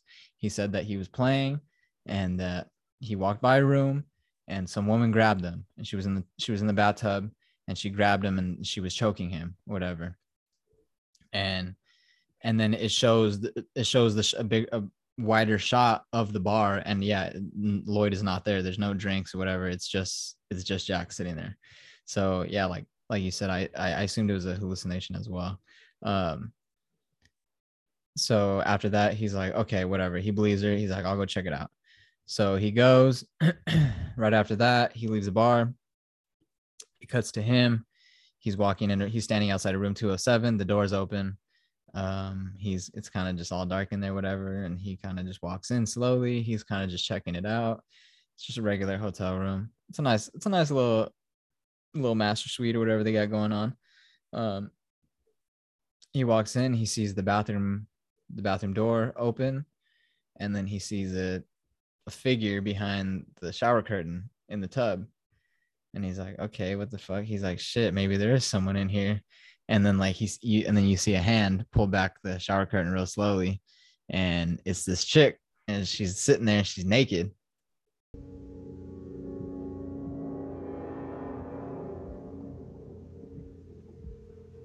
And um he's kind of like just staring at her and, then now he's tripping out. He's like holy shit there really is someone else in this hotel with us. And so it's this naked chick she's sitting there um I don't know. What do you think? What do you think about it, girl? Is she all right or? I, I think that's like the purpose of the like the the point of that shot is just like there's this attractive lady and then she Yeah. turns into something else. Yeah. Um. So, but I mean, what do you think? Would you rate her? She like a seven?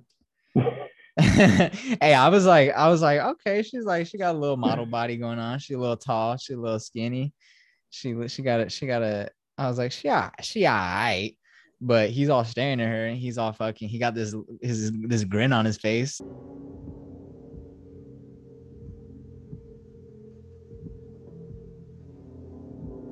And I'm like, I'm like, what's going on here, bro? Like, this is the girl that just choked out your son, apparently. And like, you're getting all hard off this chick. Like, you're getting a little, little excited. I'm like, this is weird as fuck, dude. And so, like, she gets out of the tub. She starts walking up to him. She's still naked the whole time. And he goes up to her. And then they just start fucking making out.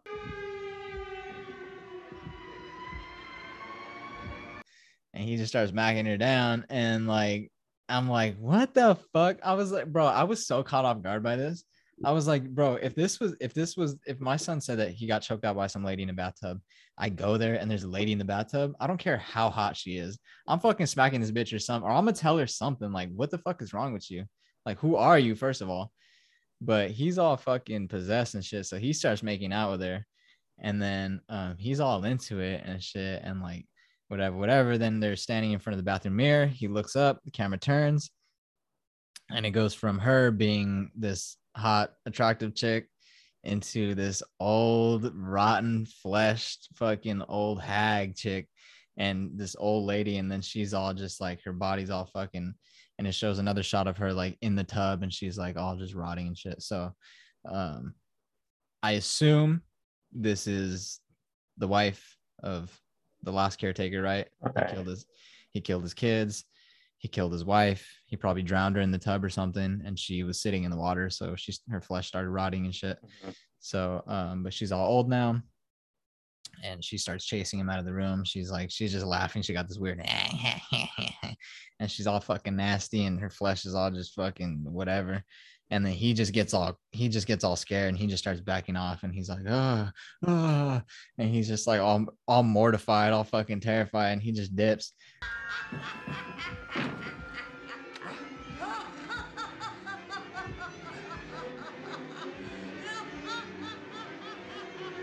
um i was like bro i was like you're a dog bro like you were all down with this when she was bad as fuck all of a sudden all of a sudden I was like, bro, your priorities are all fucked up, Jack. You're a piece of shit. So he leaves, he closes the door, um, he leaves the key in there, and then he goes back to his room with Wendy. And then he's just like, fuck this, like, fuck that room. What I'm not, I don't know what just happened. Um, he goes back to Wendy. He's like, he walks in the room when he's like, Hey, what happened? Did you did you see her? Like, what, what, what was what was in the room? And he was like, Nothing he was like, I, I, it was it was empty. I don't know. I don't know. Nothing happened. Did you find anything? No, nothing at all. I didn't see one goddamn thing. And then she's like, What? Like, what are you talking about? Like, Danny said that there's someone in there. He's like, and then he just plays it off cool. And he's just like, Nope. And it was basically like when you take down a fat chick and like you don't want to tell nobody about it. And you're just like, and you're just like, nope, nope. Yeah, that's one way. way to look at it. no, I'm playing, but but he was he was just trying to play that shit up. Why did he say anything, bro? I mean, I mean, yo, fuck Jack. He's a piece of shit, bro. Like, I would have been like, yeah, there's some crazy ass bitch in there, and like she's fucking whatever. But he was just like, nope, nothing happened. I don't know. And then he starts blaming on Danny, and he's like, he's like, have you have you thought about the fact that like maybe Danny's just making this up and like maybe it's all in his head? Like, and he even says, like, you know, the last time that he had an incident. And he's like, if you take away, if you take away Danny's story, there's no other explanation. And he's like, like, you're gonna believe this kid? And he's like, I'm telling you, there's nothing in there. And she's just like, what the fuck? She's like, she's all tripped out. And then he's just trying to like calm her down, whatever, whatever. Um, uh Danny's in the room in the in his room which is next to theirs obviously um but he, and he can hear everything so it kind of shows that he has these powers he has his extra super hearing basically he can hear all these conversations pretty clearly um even though he's not in the room with them. But he's so he's hearing his dad like just basically sell him out and like lie on his name and then he's just kind of just like all fucking he's just in shock still. Whatever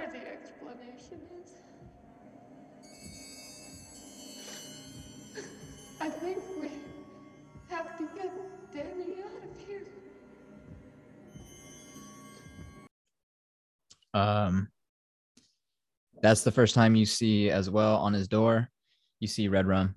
Mm-hmm. Uh, yeah, he's he's like listening to his dad like lie on his name, and you see a Red Rum right there on his door. Um, so right after that, Jack walks out. He's like, "Fuck this."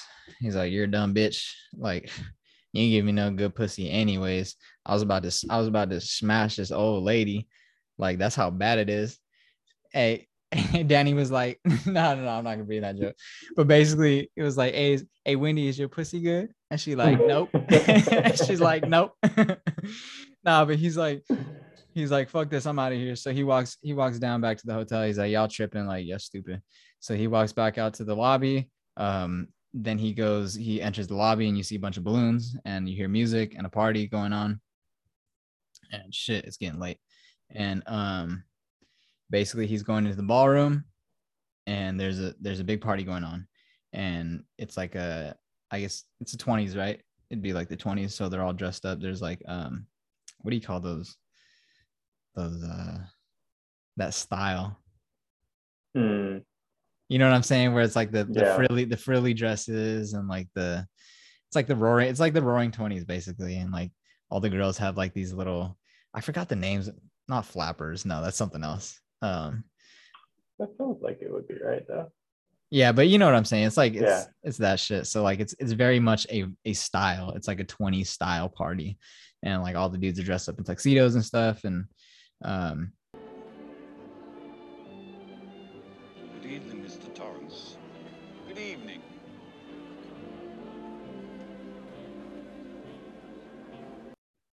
Jack walks in, there's a bunch of people in this fucking ballroom. There's music playing, there's a band, there's waiters, there's everything. And and good old buddy Lloyd, he goes straight to that bar. He's like, Yes, sir. He's like, Let's get it.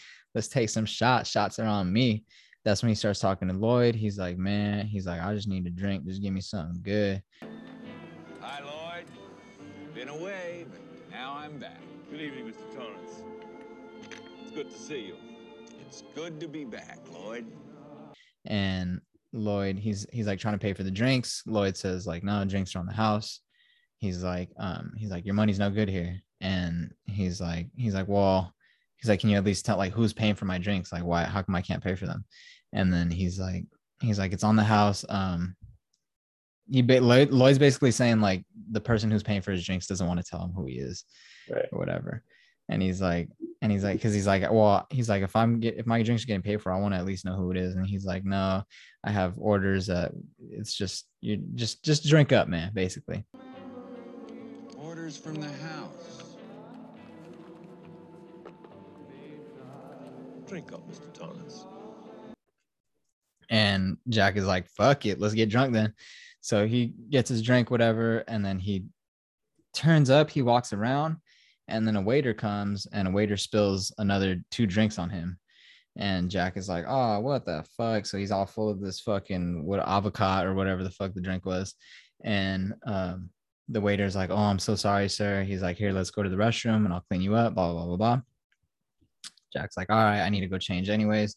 Or I'm gonna change my jacket anyways when it's time for the the, the goose and the the goose and the something. He says some old timey shit. the the goose and the I don't remember what he said. The goose and the ducks or some shit like that. Of course, I intended to change my jacket this evening before the fish and goose soiree.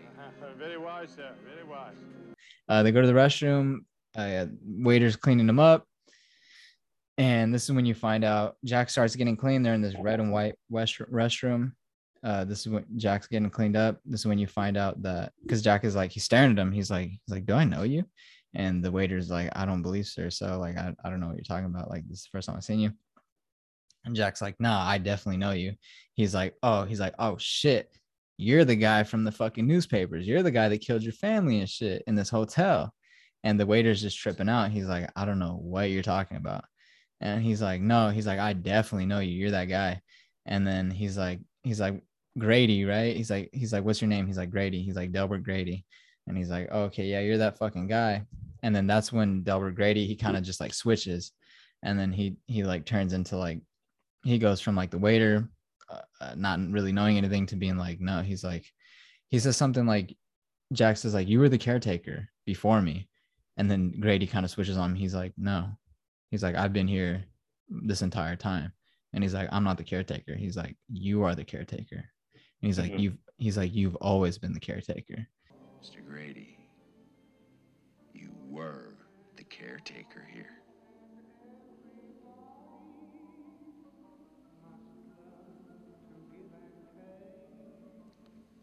I'm sorry to differ with you, sir. But you are the caretaker. You've always been the caretaker. And then Jack's just like, oh, what the fuck? And he's like, wait, what just happened? Like, you just flipped the shit on me. And so basically, Delbert Grady is saying he basically confirms that he murdered his family in this hotel. He's like, I did what I had to do. I had to, uh, I had to take care of the issues or whatever uh, my family was giving me. And he, he said, I forgot the word he said, but um, yeah. So he said he's been there the entire time. He basically says he, they, his family were causing problems and he had to resolve those problems. And he's like, and you have to do the same. And then he mentions Hallorann and he says, Your son, he says, Your son Danny is also causing problems. And he's like, Your son's trying to bring um Right. yeah. Yeah, he just drops an M bomb in there. Yeah, I, I was like, there's this is just feels out of place. Yeah, it was a little out of place. Um even for the 80s, I think it was like a little unnecessary. Um Right. but I, I but it was supposed to be in the 20s. So like good so point. I guess I guess I can see, but but basically Grady drops an M bomb. He's like he's like your son Danny has these powers, and he's trying to bring this black dude here. Did you know, Mr. Torrance, that your son is attempting to bring an outside party into this situation? Did you know that? No. He is, Mr. Torrance. and and he's like and he's basically being real racist and he's like he's like one we can't have any outsiders especially not this black dude and he's like your son's trying to connect with him he says he, he doesn't say exactly but he's like your son has powers and he's trying to connect with this dude and bring him here to stop to stop our plans whatever we have going on. And he's like you have to take care of this. And jack is like okay i'll do it whatever. He's like i, I plan to take care of this whatever whatever. Um after that this is when um i think a little before this when right after right before he goes into the ballroom uh it shows a, a- an image of hallorann hallorann's in his room he's watching tv and he basically gets these like these visions of like something bad is going to happen. Mhm. and and so like this is when danny's danny's in his room and he's trying to connect with him basically telepathically and tell him like hey come help us out. And um so hallorann starts getting these weird visions these weird whatever and then that's when he starts calling or he doesn't call yet but he's basically yeah he starts calling the hotel and he's trying to get a hold of them to be like just check on them see if they're okay. Um he can never get through whatever but he tries for the next couple days or something. Um at this point he goes back to danny danny and wendy. Um danny uh tony our good old friend tony he's taking over danny pretty much for the rest of the movie um so danny's no longer it's just tony and he's talking to his mom through with his weird little finger voice and he's like danny can't danny's not here no more Wake up. Come on. Right now. Wake up. Danny's gone away, Mrs. Torrance. And he's being real weird and he keeps saying red rum red rum. And obviously red rum backwards is is a murder. And um but yeah he keeps saying red rum red rum. And he keeps talking to his mom and his mom's just like fuck. She's like i can't believe i'm dealing with all this shit right now. She's like i have to deal with jack being a fucking psycho and now i have to deal with my son. He's having a fucking episode. He's being choked out or something. He's like she's like i don't know what the fuck's going on um basically she she's had enough. She's like i need to get the fuck out of here. Um danny's still doing that little voice right after that cuts to hallorann. Hallorann shows him he's basically making plans to go to the hotel and save them. And he calls his buddy. He's like hey i need a snowcat um, i'm to catch a flight over there. I need a car so i can get to the hotel. There's a lot of snow obviously. Um, he's like can you help me out? Dude's like yeah i'll help you out. He gets on a flight and he's heading over there. Um, after this, yeah, Wendy's had enough. She's like, "Well, I'm I'm fucking done with this shit." So she goes to tell Jack. she's carrying her little bat that she's been carrying around for the whole movie. She don't even know how to hold that motherfucking bat, but she thinks she's gonna do. It's kind of cute. It's like that's all she's she's just trying to protect her her son or whatever, protect herself. But I was like, girl, you're gonna get killed with that little bat. Um, she's walking up to his try to find him where he's typing, where he usually works. Um, room's empty, but she does stop at his desk and she sees this his book that he's writing, and she starts looking through his pages and see what he's been writing and what ha- he's what has he been writing. Do you remember?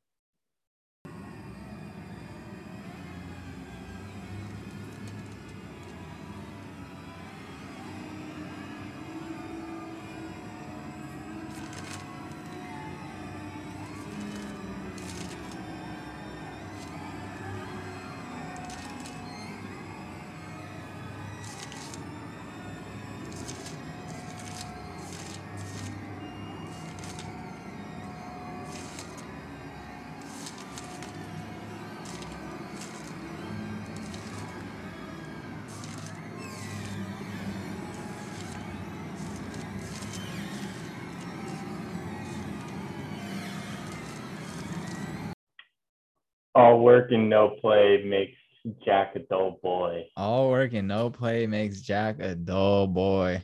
So this man has been writing the same line about a billion times and, and all um that's all he's been writing is all work and no play makes Jack a dull boy. Um so she's she's flipping through all his pages this five months that he's been working, all he's been writing is the same line over and over and over and over. And she's freaking out. She's like, What the fuck? And he's been going off on her saying, like, like you're gonna like like you're trying to take me out of my element. You're not letting me get any work done. Bro, all you've been writing is the same fucking line over and over and over. But at least, you know, at least he had the decency to like kind of like stylize his pages and like, you know, so, par- paragraph it out and everything. Um, but yeah, he's been writing the same fucking line entire time. All work and no play makes Jack a dull boy. Um, she's at this point, she's like, this dude's fucking lost it. And she's carrying her bat still, and she she turns around and Jack's there. And he's like, he's like, hey, you read my book? What'd you think? And she's like, Yeah, I think you're fucking tripping, dog. And so she's like backing up. She's like, I'm out of here. She's like, Jack, you something's going on. Danny needs to get help. Like he's fucking freaking out. Like we can't stay here. Like we gotta go. And he's like getting he's basically telling her, No, you can't go anywhere. Like he's just talking her down or whatever. And she starts walking up the stairs. She starts walking through the lobby, up the stairs backwards, and he's walking real slow towards her the whole time. Um, shout out to Wendy for walking backwards upstairs while she's scared. And just as a side note, that shit isn't easy. Um, but she's walking upstairs. He's kind of just walking at her. She starts swinging the bat at him. She's like, "Get away from me! Like, fuck you! Like, you're freaking me out." And he's like, and then he mentions like, um, he's like, he's first he's like, "No, I'm, I'm I won't hurt you. I just," he's like, "Just give me the bat. Like, we can talk about it, whatever." And then he mentions like, she's like, "I'm leaving. Like, I'm getting out of here." And he's like, he's like, "You're not going anywhere." He's like, "In fact," he's like, "I'm gonna smash your fucking brains in." And he's like, I'm gonna bash your head in or whatever. And she's like, she's freaking out. She's like, get away from me, whatever. She starts swinging the bat. He's like, stop swinging the bat. And he's she's like, no, fuck you. And then she swings the bat. She hits him in the head, bonks him. He fucking gets hit in the head. He falls back the stairs and he gets knocked out. Give me the bat. Give me the bat.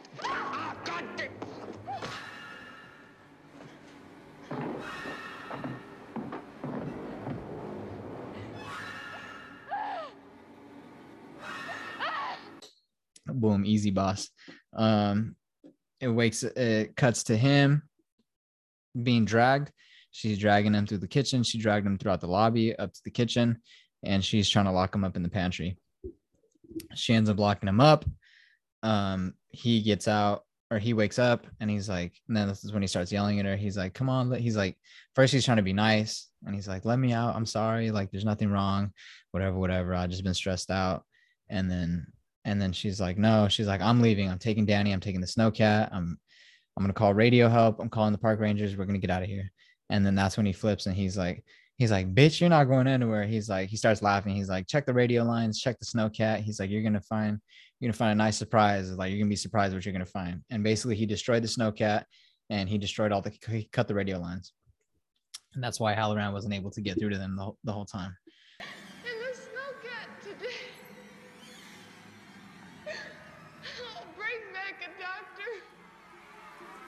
Wendy? I'm gonna go now. Wendy?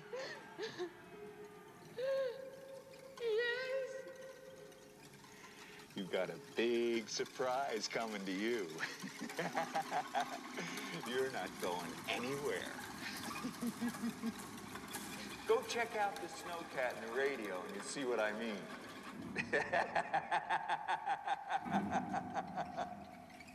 Go check it out. Go check it out. Go check it out. Um, so she's like, fuck it. She grabs a knife. She leaves him there locked up inside the pantry and she goes out to the snow. and She's just trying to figure out how she can get out of there. Um, right after that, it cuts to Jack. He's been eating some cookies, some Oreos in there. He was sleeping in the fucking pantry. He wakes up. Um, he's full of crumbs. He wakes up all all all, all snoozy, and there's a knock on the there's a knock on the pantry, and he's like, "What the fuck?" And then Grady starts talking to him. Delbert Grady, the the good old waiter from earlier, and Grady's like, and this would kind of trip me out because Grady's not real, but he is real. Like it's so Grady's basically saying he's like he's like, What's going on, Jack? He's like, he's like, I thought you were gonna be able to get your work done that we talked about before. I thought you were gonna be able to finish your duties. He's like, but uh he's like, honestly, Jack, me and me and some of the others have been having doubts that you're gonna be able to complete your your tasks uh, that you've been you've been assigned, you've been given.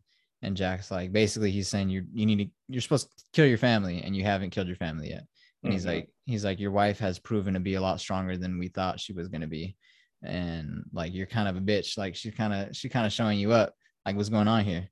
And Jack's like, he's like, no, I'll be. He's like, I promise. He's they're like they they say something like we we think you're not as dedicated as you as we thought you were. And he's like, he's like, no, no, no, I'll do it. I'll do it. He's like, I fear you will have to deal with this matter in the harshest possible way, Mr. Torrance. I fear that is the only thing to do. There's nothing I look forward to with greater pleasure, Mr. Grady. You give your word on that, do you, Mr. Torrance? I give you my word.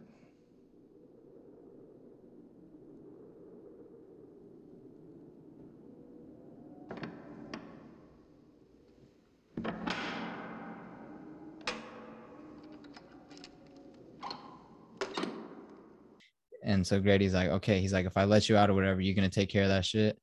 And then Jack's like, yeah. He's like, I promise. You probably, I'll promise I'm gonna take care of it. So then Grady unlocks the door to the pantry, and they get out, and Jack gets out. And that was where I was kind of like, so is Grady real or is he not? Like, he did unlock the door for him. Um, like I don't know. I think that's just where it leaves leaves like a bunch of theories open because you never see Grady on the other side of the door. You don't see Yeah. him open the door. You just see him walking past the door that's open now with with an axe. Mm-hmm. Yeah, so so Jack gets out.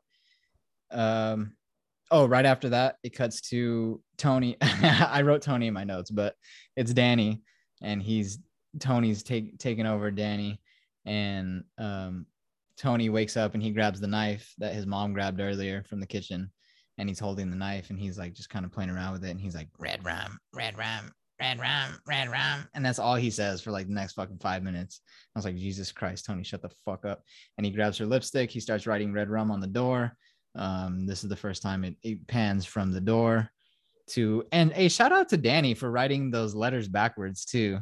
I was like, okay, that's kind of as a kid, like that's kind of hard. That's that's kind of difficult to do. But hey, shout out to you, Danny. Um, so he writes he writes red rum on the door, and then backwards it shows it in the in the in the mirror. And backwards it reads murder. Red rum, red rum, red rum, red rum. Stop it, red rum, red rum, red rum.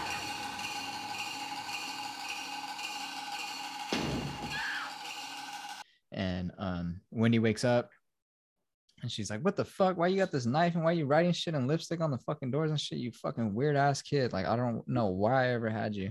And she grabs Danny and she she picks him up, and then that's when immediately she when she wakes up and she's like taking the knife away, that's when Jax comes in. He has the axe and he starts fucking busting down the door into the room. And um, they run from the bedroom to the bathroom. They lock that door. He breaks in and he's he's basically boom this is it. He's i'm gonna kill my family right now. This is what we've been waiting for. And so they're in the bathroom uh, they have a little bathroom bathroom window. She opens it up. She shoves fucking tony outside i mean danny outside. Uh, he climbs out of the there's a big snow hill conveniently. So he slides down the the salt hill and um, he's waiting outside standing outside in the snow. She's trying to escape as well but she can't because she's weak as fuck. All she has to do is put her back into it and just fucking boom, bust that shit open. But she's like, I can't do it. So she's fucking whatever, whatever. She stays in the bathroom. She's gonna sacrifice herself for Tony, even though Tony's probably realistically gonna die in that freezing snow. Thanks, thanks a lot, mom. I mean, Danny's gonna die in that freezing snow. Thanks a lot, mom. So she stays in there and she fucking she's just accepting her fate. She grabs a knife. She's waiting side of the door and that's the famous scene where he gets the axe, he starts breaking it down. Boom, boom, boom. He makes the slit. He opens, or he, yeah, he breaks it, and then he puts his face in the thing, and he's like, "Here's Johnny."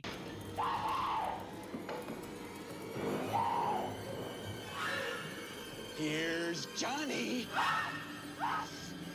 And then she's like, he's like, he's like, I'm coming for you, whatever. Like, you, like, there's nowhere to go. You're dead, basically. She's accepted it. She's like, fuck it. Like, let's go. Let's go to let's go to war. Uh, he busts it open. He puts his hand in there. He tries to unlock it, and then she fucking swipes at him. She stabs him with the knife, and he's like, ah, fuck. She barely uses a little paper cut, but apparently it's enough to stop him. Um, so he he stops busting down the door. Um, right when right when she stabs him, um, that's when Hallorann pulls up and he's in the snowcat, and you just hear the the loud fucking engine coming towards. And then Jack's like, oh, what the fuck? He's like, someone else is here. And so so Jack leaves, I guess. I don't know why he wouldn't just open the door and fucking murder her, right? It would have taken him like 30 seconds to just kill her. But he leaves, I guess, and he whatever. I was like, Jack, you are the worst villain ever. You suck at your job, dude. Like it would have taken you less than a minute to fucking slice this bitch up, but whatever. So he leaves. He goes down to check out who's outside. Hallorann's walking around. He's like, "Hello, anybody here? Where's everybody at?" Um, and then Jack comes out, he got his fucking axe, and then he just fucking boom, he's walking in the lobby. Soon as he fucking soon as he sees that bitch, he's like, gotcha, bitch. And he just swings his axe and gets him right in the motherfucking chest.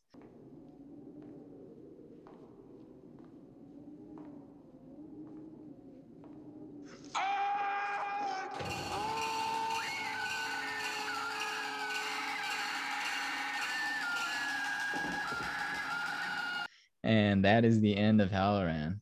As quick as he came was as quick as he left. And unfortunately, you were trying to be the hero. You should have just stayed at home, buddy. Um, I mean, he, he he did save him technically, but um, so Hallorann's dead. He's in the lobby. Danny was running around. He hid in some fucking cupboards, or whatever. Um, he hears that that Hallorann got killed, and he starts screaming. He like can feel the murder, whatever. So Danny starts screaming. He jumps out. He starts yelling. He runs out of the the fucking cabinet wherever he was hiding. And then that's when Jack is like, "Oh, he's like Danny boy, like I, I'm coming, like I can hear you."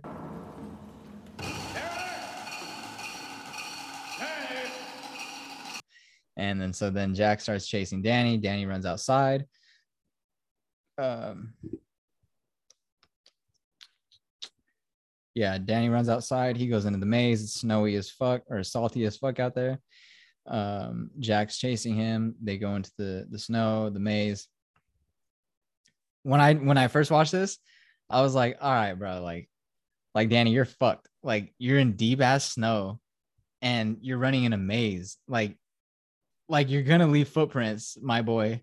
Like all he has to do is follow your footprints. You're the only foot set of footprints out there like he's gonna just follow your tracks and just find you in this maze. Like you're fucked. and and I was like, Danny, you're a dumbass, bro. So um yeah, they run into the maze. He's chasing him with the axe. He's just fucking yelling at him. It cuts back to Wendy. Wendy's inside. She's trying to find Danny. She doesn't know what the fuck. I, I don't know. She's just a little late. And then it cuts to this weird ass scene of a fucking dog.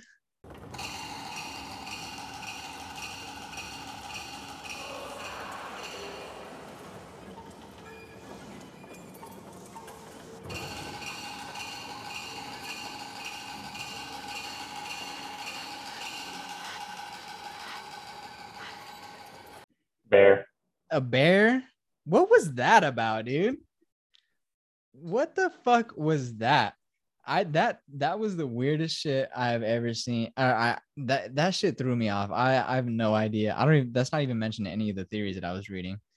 But it was the the the theories that that I read that that that, that goes into was was the sexual abuse of of Jack on on Danny.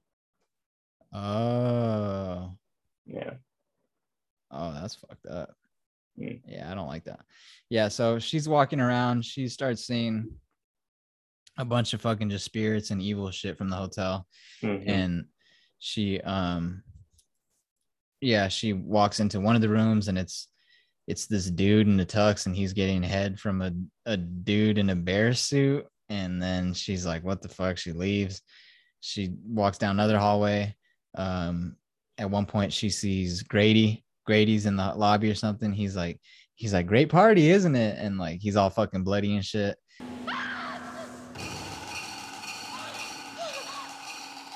Great party, isn't it? and then and then um she's walking around she sees like a bunch of ghosts and skeletons of like people in their tuxedos and like from the 1920s and it's all fucking spider webs and shit and it's just real weird she's like fuck this i'm getting out of here she runs out she runs into the snow and then it cuts back into the maze and this is when danny realizes that he's like oh shit I have footprints. I have fucking footprints. And I was like, I was like, no way. They actually thought about that in the movie. And then so he stops and then he starts walking backwards in his footprints in the same exact like he's taking these big ass steps and he's trying to not make any extra footprints, but he's walking very precisely back into his last footprints.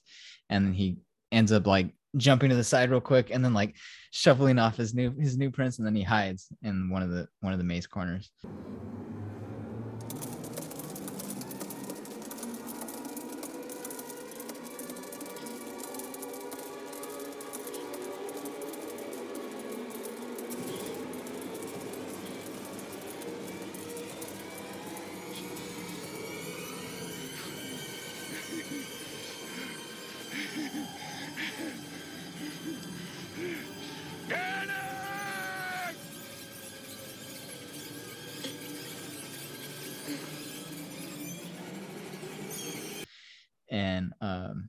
Yeah so jack obviously was following his footprints and then he gets to the point where his footprints just stop and he's just like what the fuck? And then so now he's like now he's like fuck i don't know what to do.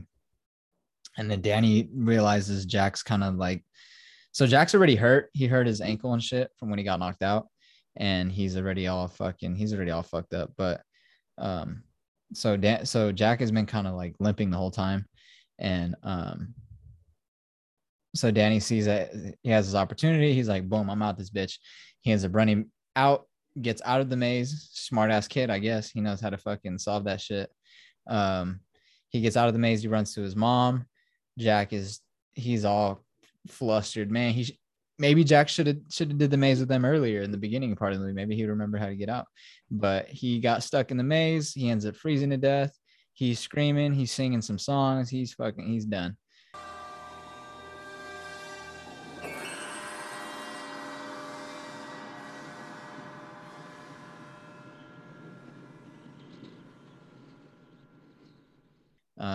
Wendy and and Danny end up jumping on the Hellcat that Hallorann brought. Shout out to Hallorann. Sorry you're dead. Um, she takes a snowcat. They dip out. Jack freezes to death. It's the famous shot of him in the snow, like oh fucking. um, and then yeah, That's such a great shot that they that they use for the memes and everything. yeah. and then um and then the last shot of the movie is they go back into the ballroom the gold room and it's from the overlook hotel and it zooms in on the pictures that are on the wall and then it zooms in closer and closer and closer and you finally see that mr jack torrance was at the overlook hotel at the party back in 1921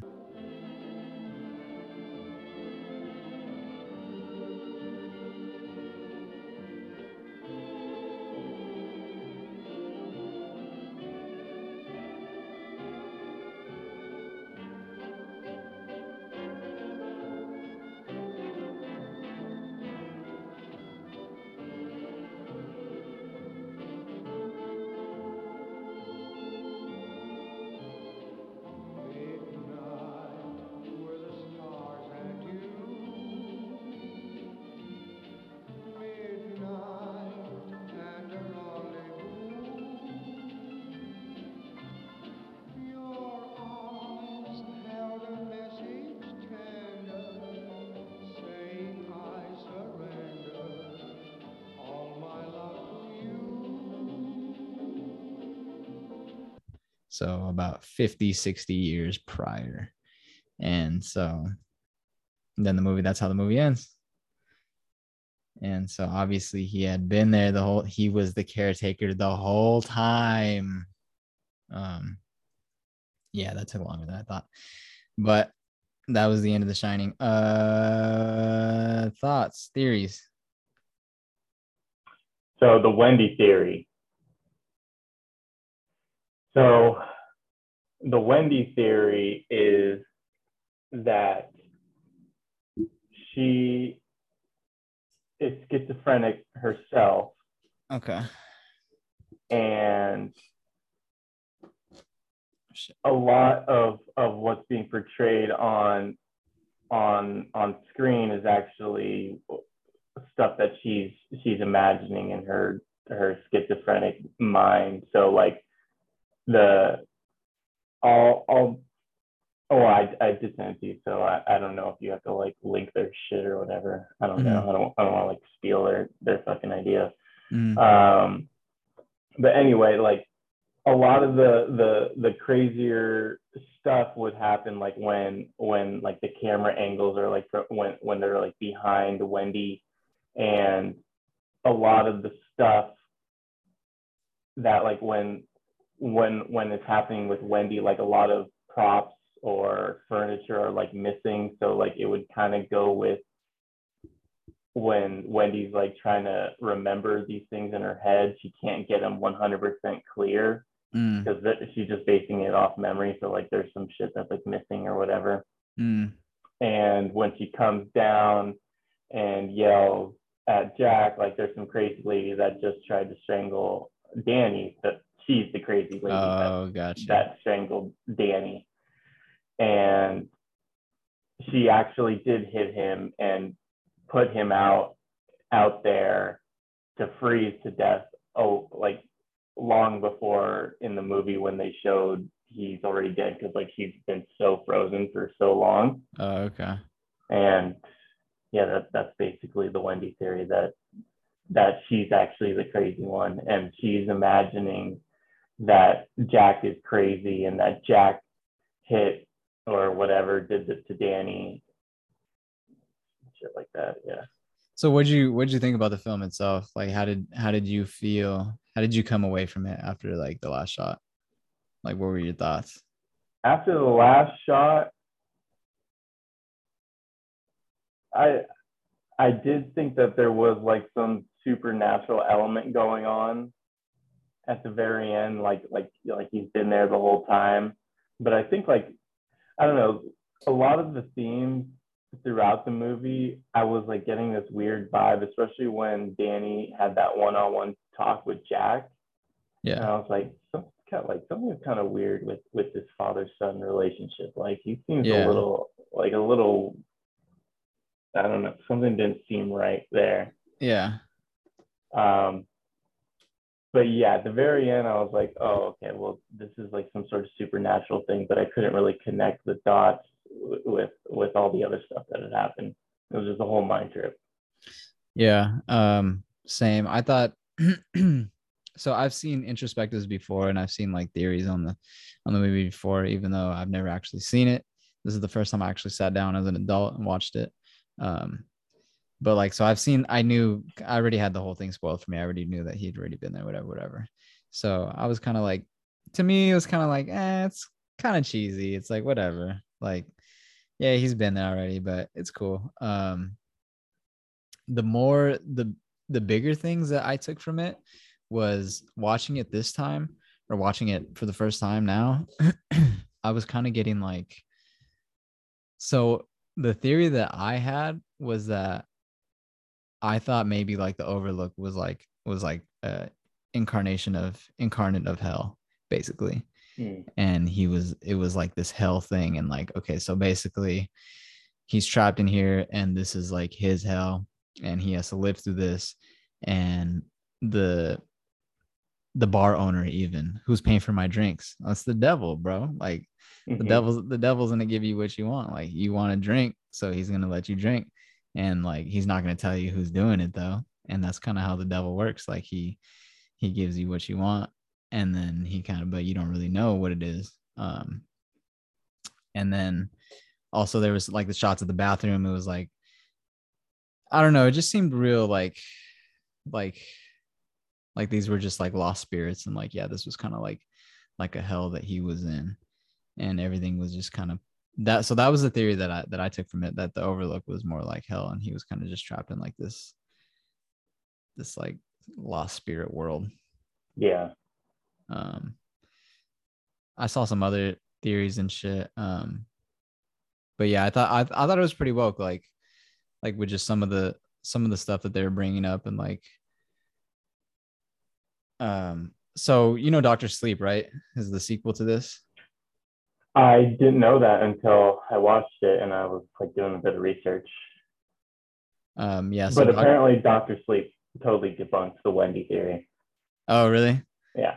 okay so yeah but i haven't seen dr sleep or anything but um yeah i totally forgot about it until i was like doing some research research for this but yeah basically um dr sleep is like there's there's a group of the illuminati basically and it's it's this group of like evil people who have powers and they're called the truth or whatever and they basically take these they're trying to get people who have shine or the shining and they're trying to collect their souls and they're trying to like Mm. feed they're trying to live forever they're trying to be immortal so they need to get people who have the shining power and collect their soul basically and so um yeah i don't know i thought that was interesting so but that was what that came out like 2020 i think or 2019 so that's hella more recent. I don't think it's really you can't really connect that to anything. This is very much this is very much like its own standalone thing and like it hasn't been messed with in fucking 20 30 years. So it's kind of like very much i think you just take what you take from it out of itself.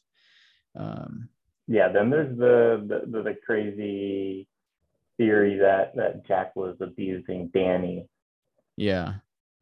Um which is crazy.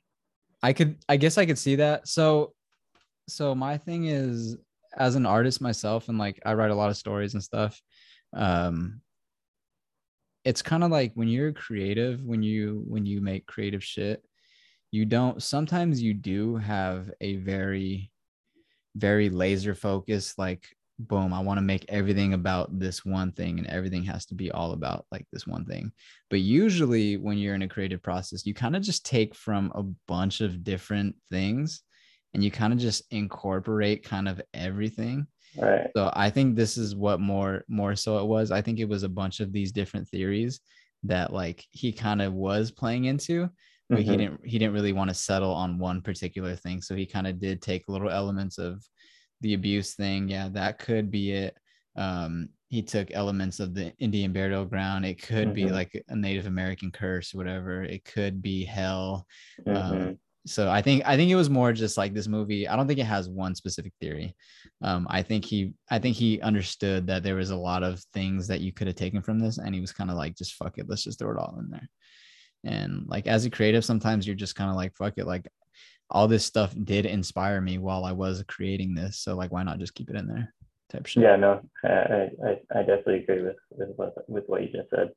Um, so yeah, I think I think I think a lot of that shit is real, and some of those theories do make sense, and I think they are kind of accurate. But I don't think it's like I don't think you can tie it down to one thing. Um, Mhm. But yeah, movie was good. Um, the hero. And it would it would it would kind of almost ruin it if there was one one single purpose to to the movie. You know, Yeah. in a way. Yeah, for sure. And and I was reading that um apparently they did change the ending like multiple times. Hmm. Um he changed it like three or four times. And and I guess they were I'll send you the article, but basically it was it was like they went through like three or four different endings of how it was supposed to be and like different cuts that they had. And there was one where um shit. There was because they tested them out and they actually shot a lot of these to see how like it would go. There was one where they were gonna make Hallorann the the villain at the end. So basically it was gonna be like he gets there and he um Jack ends up dying or something. And then you think like the person who's supposed to go save them, which is Hallorann, is actually he's like this hotel after Jack dies, the hotel takes over and Hallorann and Hallorann becomes the killer. And now he's chasing everybody around with the axe. And I was like, okay, that's that could be that could have been an interesting ending. Um there was one where I guess they did test out where he did kill Danny. He got a hold of Danny and he killed him. And but Kubrick was like, nah, that's a little too much. Like we can't show him killing a kid. Like, and he was like, he was like, nah, even that's a little too much for me. But um he tested out that, he tested out. So he tested out a bunch of different endings, but the one he ended on was the one with the photograph at the end. And like Jack's been there forever, whatever. And but I'll send you the article. It's kind of interesting. Um, but yeah, um, I like this movie, dude. It's it was cool. It made me think. Uh, the hero. Who do you think it was?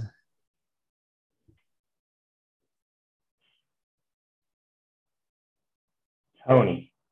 Tony. Honestly, I said Tony's a hero too. Okay. Tony, Tony was saving their ass a couple times. Like, like he was letting them know like what's good.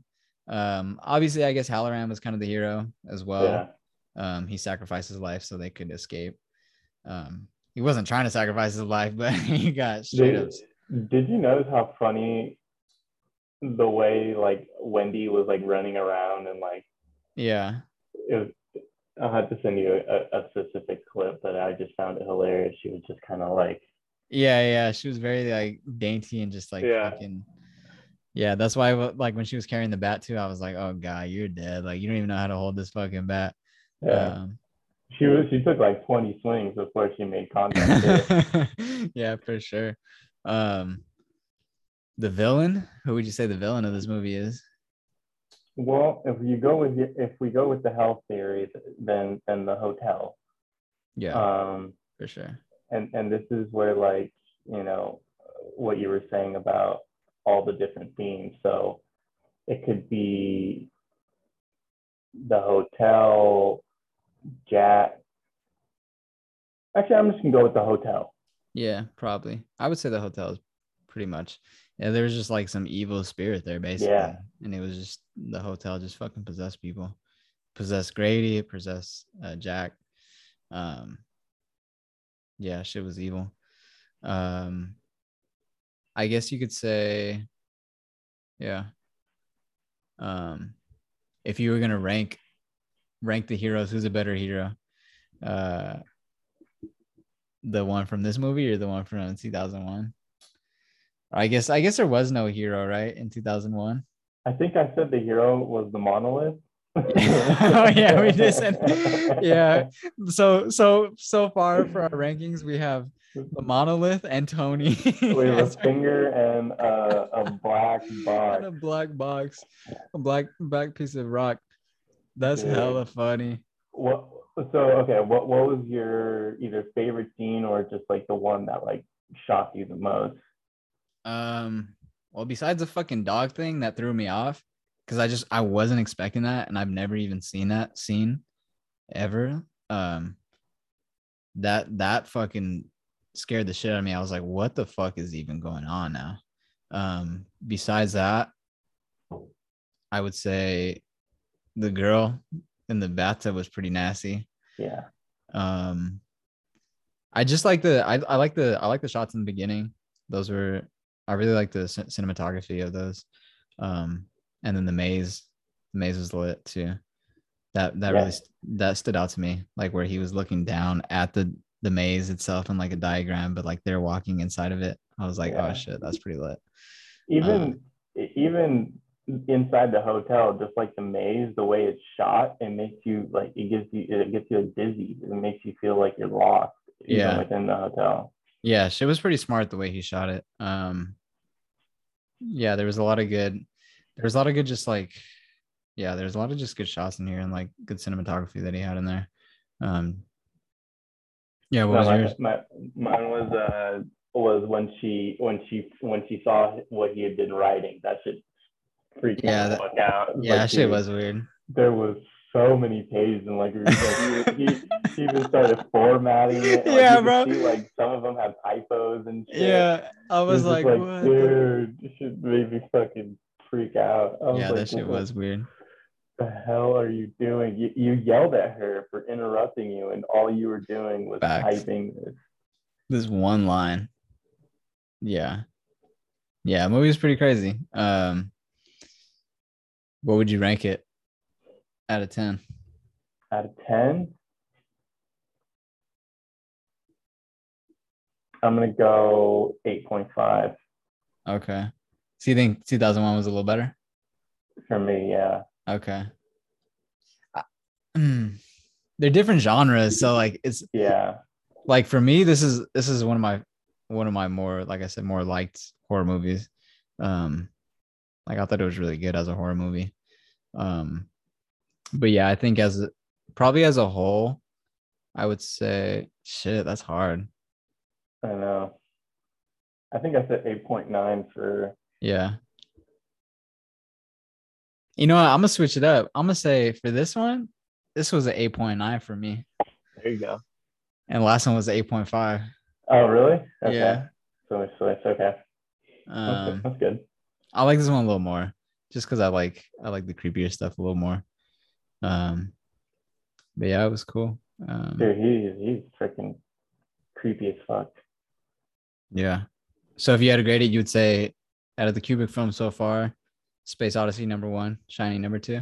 hmm Okay. Okay. I'm down with that. Yeah, Space Odyssey was pretty lit. Um, Kubrick's on some other shit, dude. Um, I want to read. know i didn't even know he passed away until he said it today Oh, okay. Yeah. rest in peace Yeah, rest in peace, man.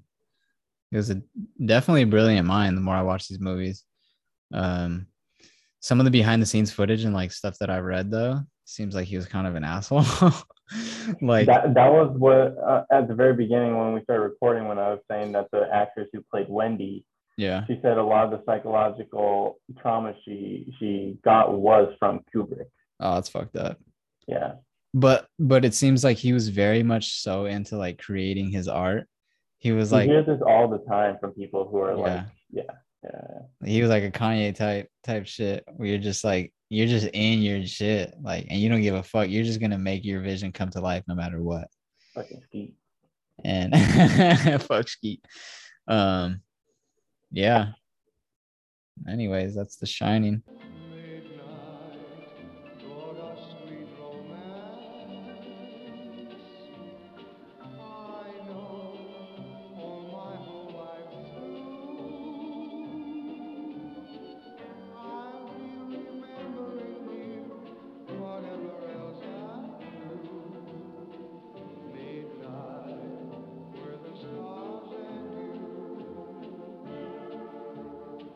Um, I didn't know, I didn't know that's what The Shining meant. Um, that whole time, I didn't know. I I thought it was like just something to do with like evil, but The Shining is actually a good thing to have. It's like, it's like a, it's like a bright light. Yeah. It's like powers. Um, do you believe in you believe in all that shit? You believe in like telepathy and stuff? No. Nah. No. You you believe in uh, you religious though? You pray to God? Do I pray to God like Yeah. like often? or just like yeah, I guess like often, or do you read the Bible on it?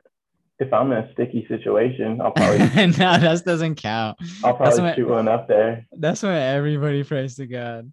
I mean, shit, if he really got my back, just this one time.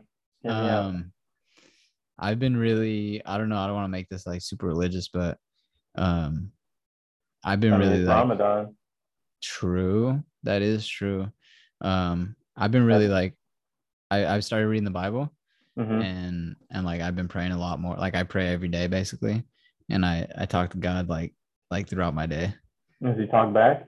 He does, bro. He does. Yeah. No, I swear, like I believe in all this shit, dude. Like that's why, like that's why the the hell theory hit me so hard because I was like, dude, I know it sounds crazy, but like, but like I've seen some shit within the past couple of years, like ever since I started becoming like more religious and stuff.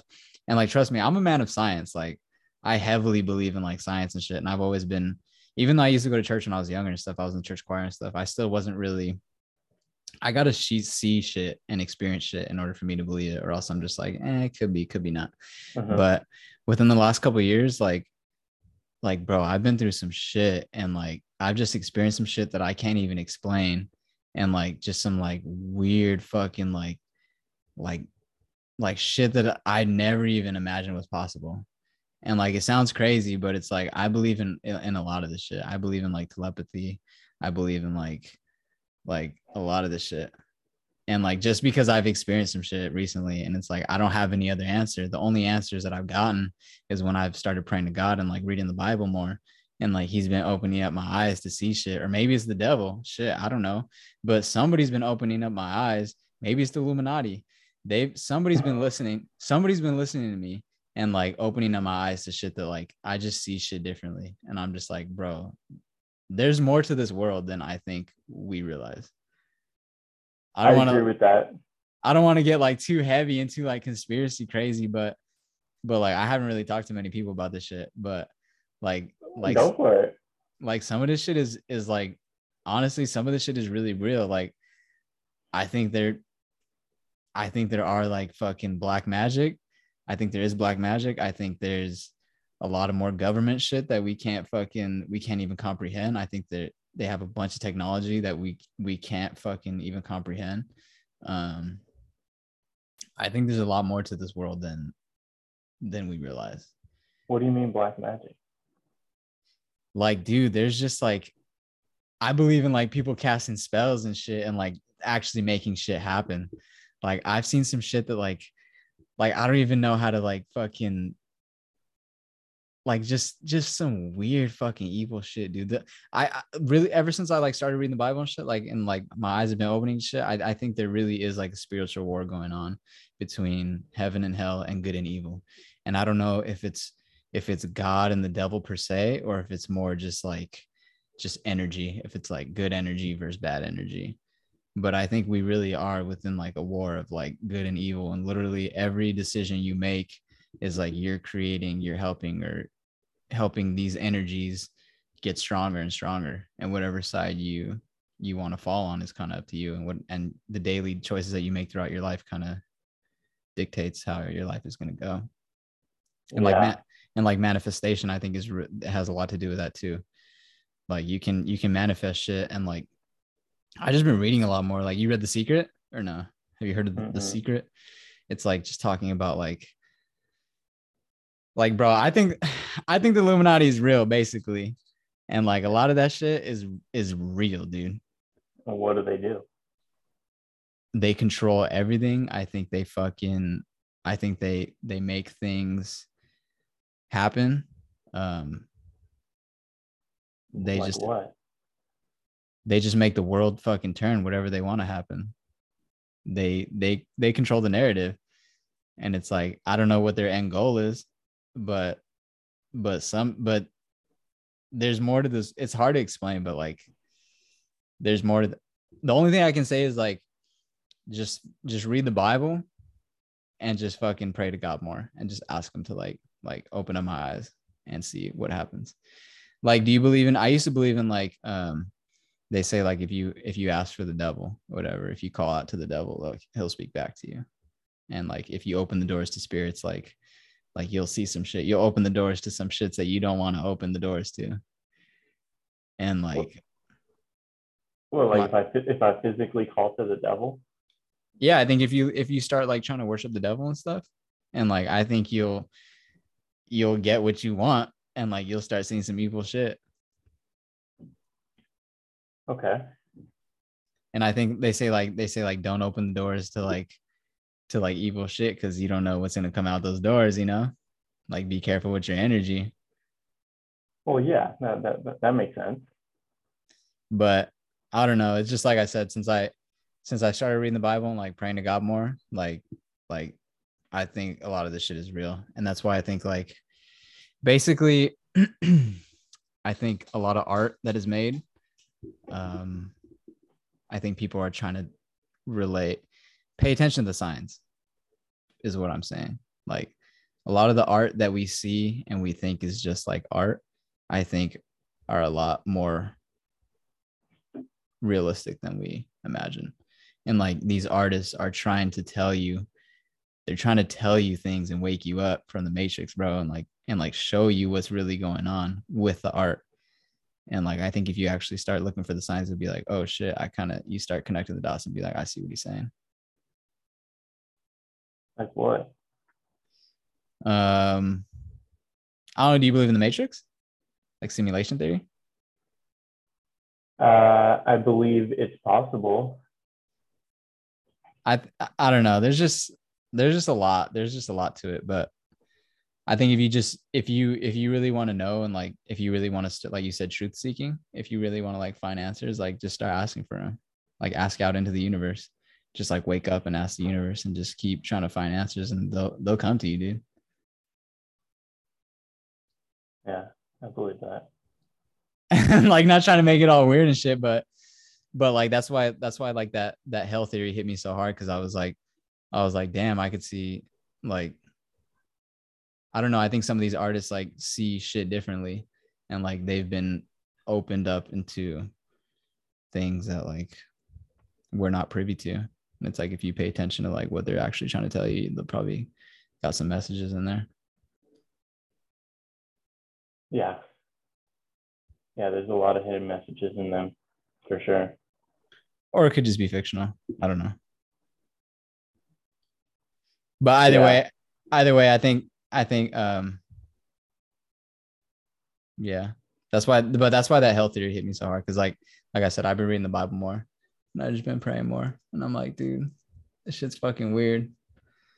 Like like I'll be reading the Bible sometimes and like I'll be I'll be asking God about shit. And then like literally what I'm asking, like it'll whatever I'm reading, like right after that, it will pertain to like literally what I'm what I'm thinking about or what I'm talking about. And I'll be like, what the fuck? It's just a trip, dude.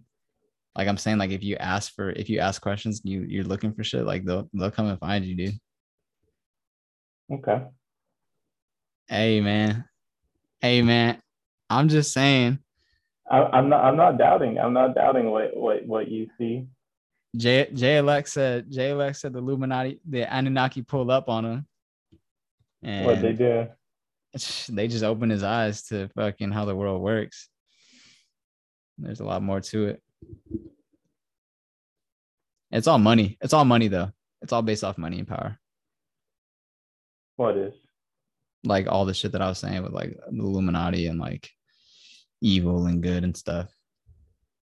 Like The, the the only thing is like you're saying they control everything, but what does that mean? You're saying that they they control the narrative. What does that mean? Like what narrative are they controlling? What are they controlling? um Like what examples? okay, you know, like you know how I was talking about the the Doctor Sleep, whatever, the truth, the the little cult, whatever, Right. and they're trying to take like good spirits or whatever and and take it for themselves. Uh-huh. I think that shit is real.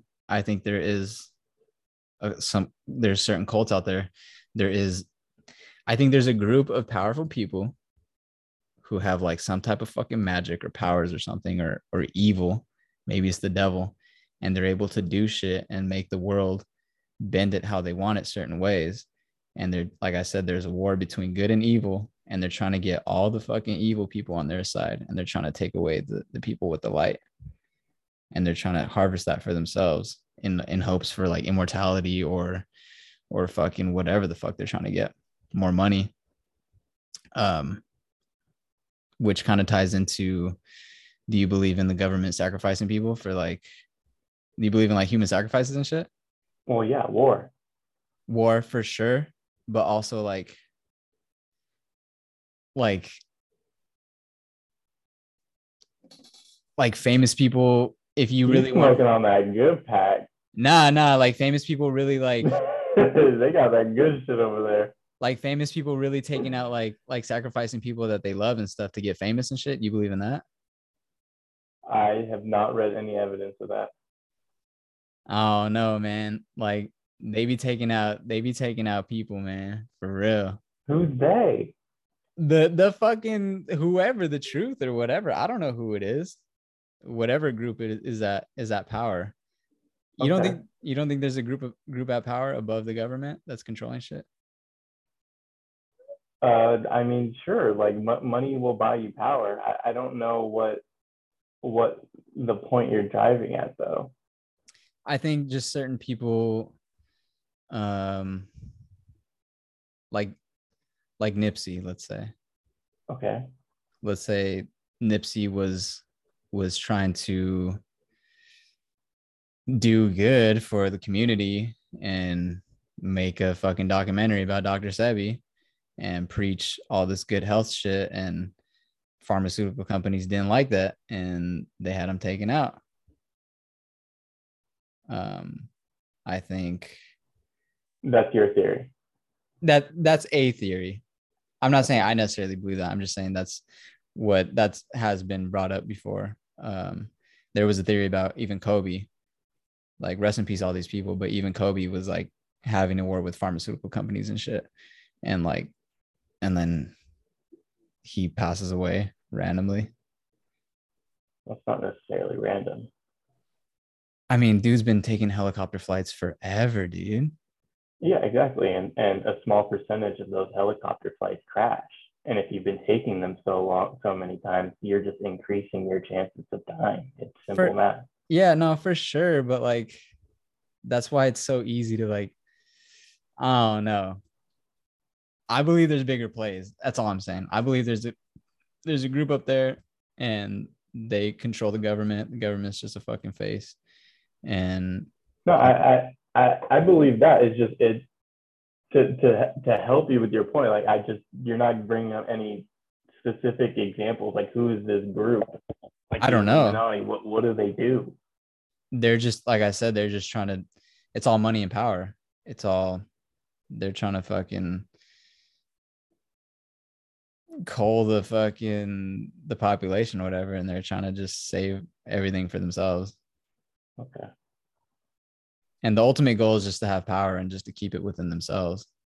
Their their little cult. Yeah, no, power definitely runs everything. And there's definitely a small group of people who have all the power for sure. But I think there's yeah, I think it's I think there's a lot more to it. And and it's just like there definitely is like good and evil. And I think that plays a big big role into it. And like in order to have to get to some of these high places and stuff, you have to be kind of on the the evil side, Hmm. basically. And if you're good, they don't like that. If you if you got if you if you got the shining, they don't like that. There you go. But but I don't know. Like I said, it's it could all just be conspiracy theories, but like I said, the the more stuff you kind of just like look at and the more stuff you're exposed to, the more you're just kind of like, oh shit, maybe like like this shit is real. I don't know. Maybe Get Out is real, bro. Maybe they are maybe they are harvesting people and fucking putting them inside other people's bodies so they can live forever. They might be. Hey, you never know, bro. Yeah. No, I think I think I think those type of theories are, are definitely definitely fun to, to jump into. Make you make you kind of explore different ways like reality is actually happening. Because sometimes shit gets boring, so you gotta spice it up. Possibly. Possibly. You never know. I'm I'm just more on the side of like I'd rather just like I'll fucking just not believe in it wholeheartedly, but I'll be more aware to it and just be like, shit, maybe this is real instead of just like dismissing. I, I try not to dismiss anything unless I know it's 100% proven wrong. Cause like we could be, dude, there's nobody thought we were to fucking, before we had planes, nobody thought we could fucking fly in the sky with like, nobody thought we could instantly talk to someone and have video chat from fucking halfway across the globe. Like that wasn't even a thought. Like people don't understand what they don't understand until it's brought to them. Like if you're just a fucking caveman you ever think you you never even know about space. Mm-hmm. like until like 2001 like the monolith it shows them this shit. Like like if you're a caveman you don't know. But until someone tells you and then once they tell you you're like like what do you think a caveman if if someone came and showed that caveman started telling him about space you come from the future. You tell this caveman bro we we travel to different planets. We got these fucking look at this phone. Look at this iphone right here. I can listen to any type of music. I can do all this shit. I can play these games. I can do i can buy food from fucking oh, grubhub Oh yeah, right? they, they they won't understand it. they won't understand it because they don't know any different. But like to us, it's like it's just some plain shit. It's like regular shit. Yeah, I get stuff from Grubhub all the time, whatever. So then But- this goes into the the theory of the of well, of what you were saying. Yeah, basically. Of like I've been getting into this music shit in this music industry and like meeting more people and like meeting people with power and shit and like people who actually have money, you you get your eyes opened up to some shit where you're like, holy fuck, like shit is really real out here. And like I can't explain some of the shit that I've seen. I can't even I didn't even know some of the shit was real. And I didn't know any better until I was shown. And that's kind of what I'm saying. Like, Like, what do were you shown? I I'm not gonna say that. I'm gonna get fucking murdered or something. They're gonna take me out like JFK. Fuck that. Fuck that. That's why like that's why it's so hard to tell people about this shit because it's like Because it's secret. it's not. Yeah, I mean, it's not. Never, nobody tells me it's a secret, but it's more just like, it's like a, it's like a, it's like unspoken rules basically. Right. Rihanna says it's a secret society. Mhm. Like, like all that shit is real, dude. Like, And they control it. And there is I, I like again i don't want to say who's doing what but i don't really know for sure i just know i've met some people i've seen some things and it's like i was until my mind was open up and like But, but we but we can't talk examples no because i'm not trying to get murdered because you're not trying to get murdered. And they we, we don't know who they are. i can name names but i'm not going to Okay. But yeah, so we can't name names. We No. don't know what they're doing. um let's Uh, but but like i said just just follow follow the money Follow the money. follow the signs What signs? it's hard to say what the signs are because it's like you you just gotta kind of know you just gotta kind of see shit just just be aware just be open basically just be Okay. open just be open to like if somebody says something or somebody mentions something like don't dismiss it as like totally like fictional be like just kind of think about it you know Right, right. But I think in order, you have to present some sort of evidence to to at least consider it being truthful. Because if I just come to you and and say, I just saw a pig fly, like like you like, oh shit, you did? Like that's fucking Yeah. crazy. And I can just Yeah. say that a bunch of times, but yeah doesn't make it true. yeah possibly not i guess i know I, I see what you're saying and like that's why i don't really say that's why i don't really talk a lot about this shit but um, right. Well, it's a secret. Well, the, the more the more you get into the more you the higher up you go, the more you're gonna learn. Basically, the more you're gonna be privy to. Well, yeah, no, I did. I mean, higher up, what like the social ladder? The, the It could be so. ladder? It could be social. It could be economic. But like I said, it's it's all based off money and power. So yeah, I mean, the higher you go up the social ladder, the more exposure to, to stuff that you get. I think Yeah. that's just kind of basic. for sure and like and like if you have if you have promise and like you can actually contribute that's another thing you have to be able to contribute something like if if you can't offer anything that they already have then they're not gonna they?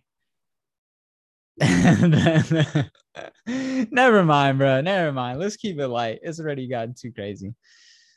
Okay. it's it's whatever. But um yeah man. Kubrick was woke. He's seen some shit. Ku- Kubrick was woke and he's he's seen some shit that that we haven't seen. But yeah, man. I think you should watch Eyes Wide Shut. I think it would be right down your alley.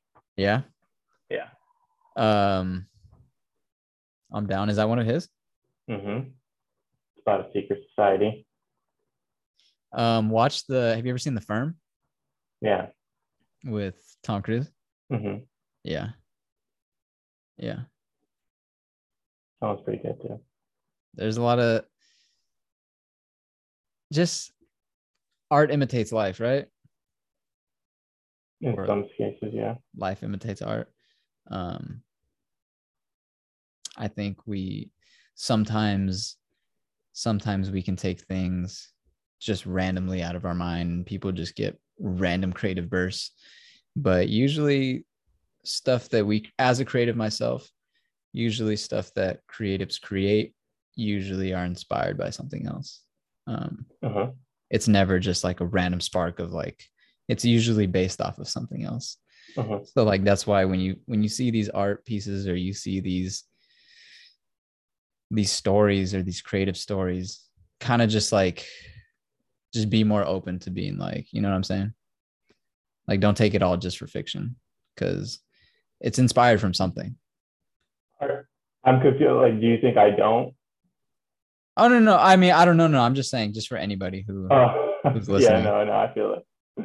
um because like we are recording this but um yeah just anybody like i think uh like i said just pay attention to the signs man stay open and fucking ask for answers and you shall receive Yeah, the the further you dig in, definitely gonna get answers. i believe so and um but yeah. Oh no i had other topics uh it's pretty late though. The the suns have the best record in franchise history. They got smoked tonight. they got smoked tonight. And and all the teams they've been playing bro, haven't even had like their best fucking starters. Like they're one of the only teams that have been healthy all fucking season basically. And it's like all right like all right I thought you would want Chris Paul to win. Nah, he left the clips, bro. Hell nah. Yeah, the uh I'm going for Giannis. I like I mean, him. yeah, me too. I'm, I'm a Giannis fan too. I think. Kyrie sucks now. Damn. Why he too woke? No, he just hasn't been playing well because he has to play every game. Yeah. Uh, yeah, when he was taking those breaks, or whatever, not being able to play home games, like he was coming out all all fucking energized and healthy and shit. Oh, maybe because it's Ramadan. He's hungry. Mm. I don't know. Um. Yeah, shit. We got it. We dove. We kind of took a turn, or I took a turn on this podcast, but I didn't mean to fucking fuck up the vibe, dude. My bad. No, no, that's all good. I Um, mean, that, that type of stuff is always cool to talk about. Yeah, I guess I'll just be. I'll be the conspiracy theorist guy. I'll be like uh Eddie, Eddie Bravo on Joe Rogan's podcast, where all he oh he's just like this this uh Brazilian jiu-jitsu dude. And he fucking he fucking just goes off on fucking conspiracy theory tangents. And he just start yelling and shit. Bro, JFK assassination was fucking and he just starts screaming and everybody's like, Eddie, relax, relax, bro. And he's I, like, "No." I did hear some some JFK assassination theories about like a single bullet. I, I don't know, maybe just because like we weren't alive during the time. yeah. Um, but yeah, no, I. He just goes crazy. What what? So the JFK one, and then what what other ones does he have? he goes he goes off on about like aliens he goes off on about like um he goes off on a bunch of shit dude pharmaceutical stuff sometimes um i haven't seen him on the podcast in a while i haven't watched joe rogan a little bit but look up just just look up eddie bravo on joe rogan like just clips and he'll just he just dude just goes off bro and he just gets all heated he starts sweating and shit and he's just yelling and Joe's like, Joe's like, yeah, I kind of believe you, but like, relax, dude. Like, it's too much. like, That's the that's the thing with those. Like, I I'm certainly open to to like hearing all those, but like, I have to for me personally, I have to like see not see. Oh yeah, I guess see like some sort of evidence of like what they're talking about, like like aliens or whatever. Like, I'm certainly open to that, but like people who who like the whole area 51 thing like like sure i'm down with that. Like you like maybe there is some weird shit there. Yeah, but and and maybe you're right like they're the government is like suppressing whatever info they have of that place. Like that certainly may be true but if there hasn't been any leaks or anything at, at for this long a time i just i just can't really put much much into that that there's like housing ufos there or some shit that's fair. but I would love. I, I mean, I would love for that to be true because that'd be fucking awesome. But it's also, but it's also like, if there was something there, it was just jumping down Area 51. Yeah. If there was something there, and only the USA knew about it, like you would think that would just cause like a huge world war. Like, why wouldn't like the Russians or the Chinese would just be cool with the US just holding on to the only UFOs that we've ever seen. Um, I mean, I could go into, I could fucking go off on this shit, but I don't really want to. Um, That one's pretty good. what movie you trying to do next? Are you are you staying on the Kubrick wave, or do you want to do something else? We could do something else. The Lazarus one, Lazarus?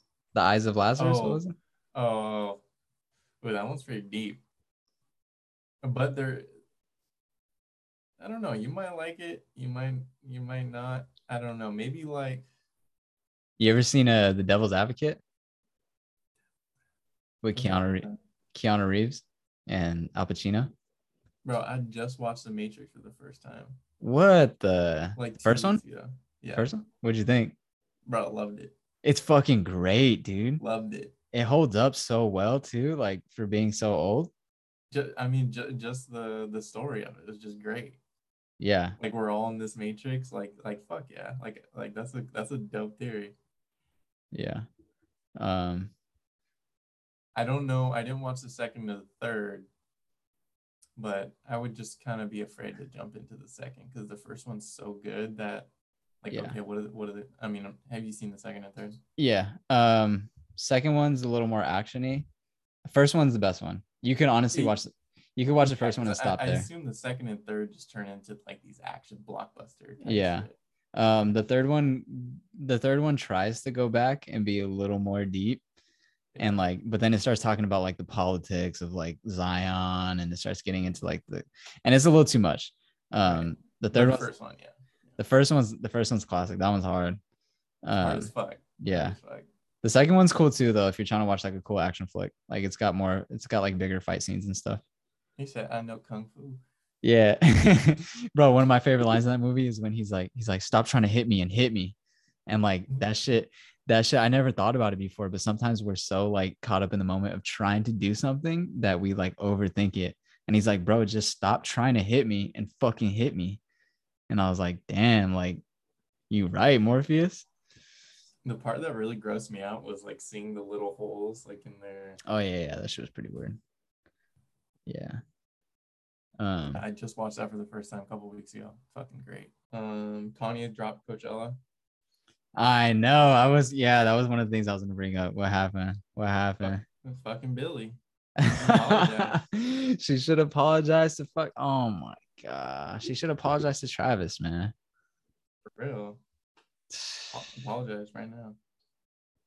Um, so you gonna go still? They said week- the Weeknd. yeah, they said they replaced the Weeknd, but I guess he's complaining like if you don't get the same eight point six, he ain't doing it. Oh my gosh. I mean the I haven't heard his album, but the songs you were playing when we went out there, they're they're pretty decent. They're all right. The Weeknd one. Yeah. You didn't listen to his album? I haven't listened to it now. I thought you would like him. I, I do, but um I just been listening to my own shit, honestly. I don't really listen to much music besides my, my own. The yeah, I would like him. Um, I've never seen him live Have you seen Yeah? Live? once. Okay. Did you go to the Drake and Ye concert or no? Oh, okay. That shit was lit. Um Yeah, I've seen Kanye like two or three times now. You mean the Larry Hoover benefit? Yeah, you right. You right. Free Larry Hoover. Bro, the on God. On God. Free, free Larry Hoover. concert. Um, I was backstage. Oh, dude, I was backstage for that. I had a backstage pass. There you go. Um, I was part of the crew.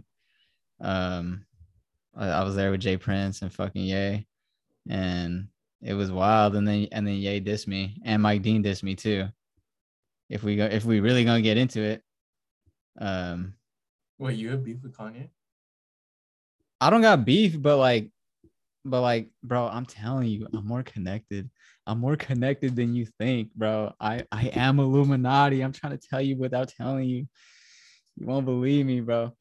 What do you, why you think he wrote Life of Pablo? Who you think Life of Pablo's about? Stop it. It was supposed to be Life of Paul. You know that, right? Yeah, that's what I heard. Um, I'm telling you, bro. There's more to this to this universe, man. I'm trying to tell you. But yeah, I was backstage and Mike Dean dissed me, and I was pretty heated.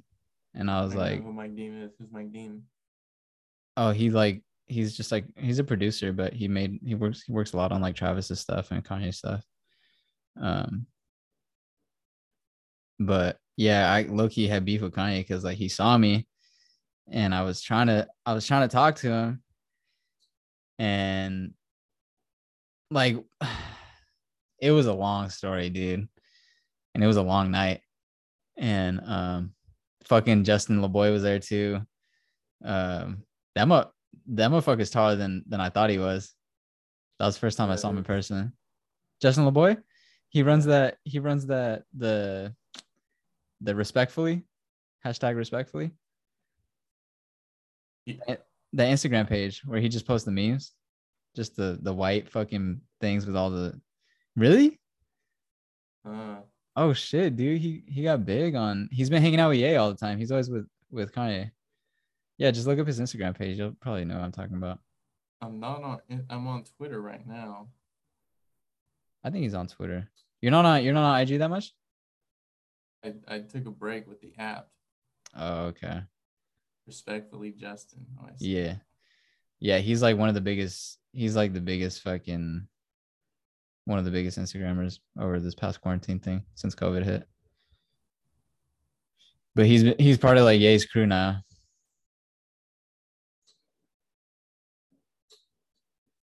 Yeah, he has some funny shit. No, yeah, he's he's definitely funny. That's why he started he blew up, dude, during quarantine.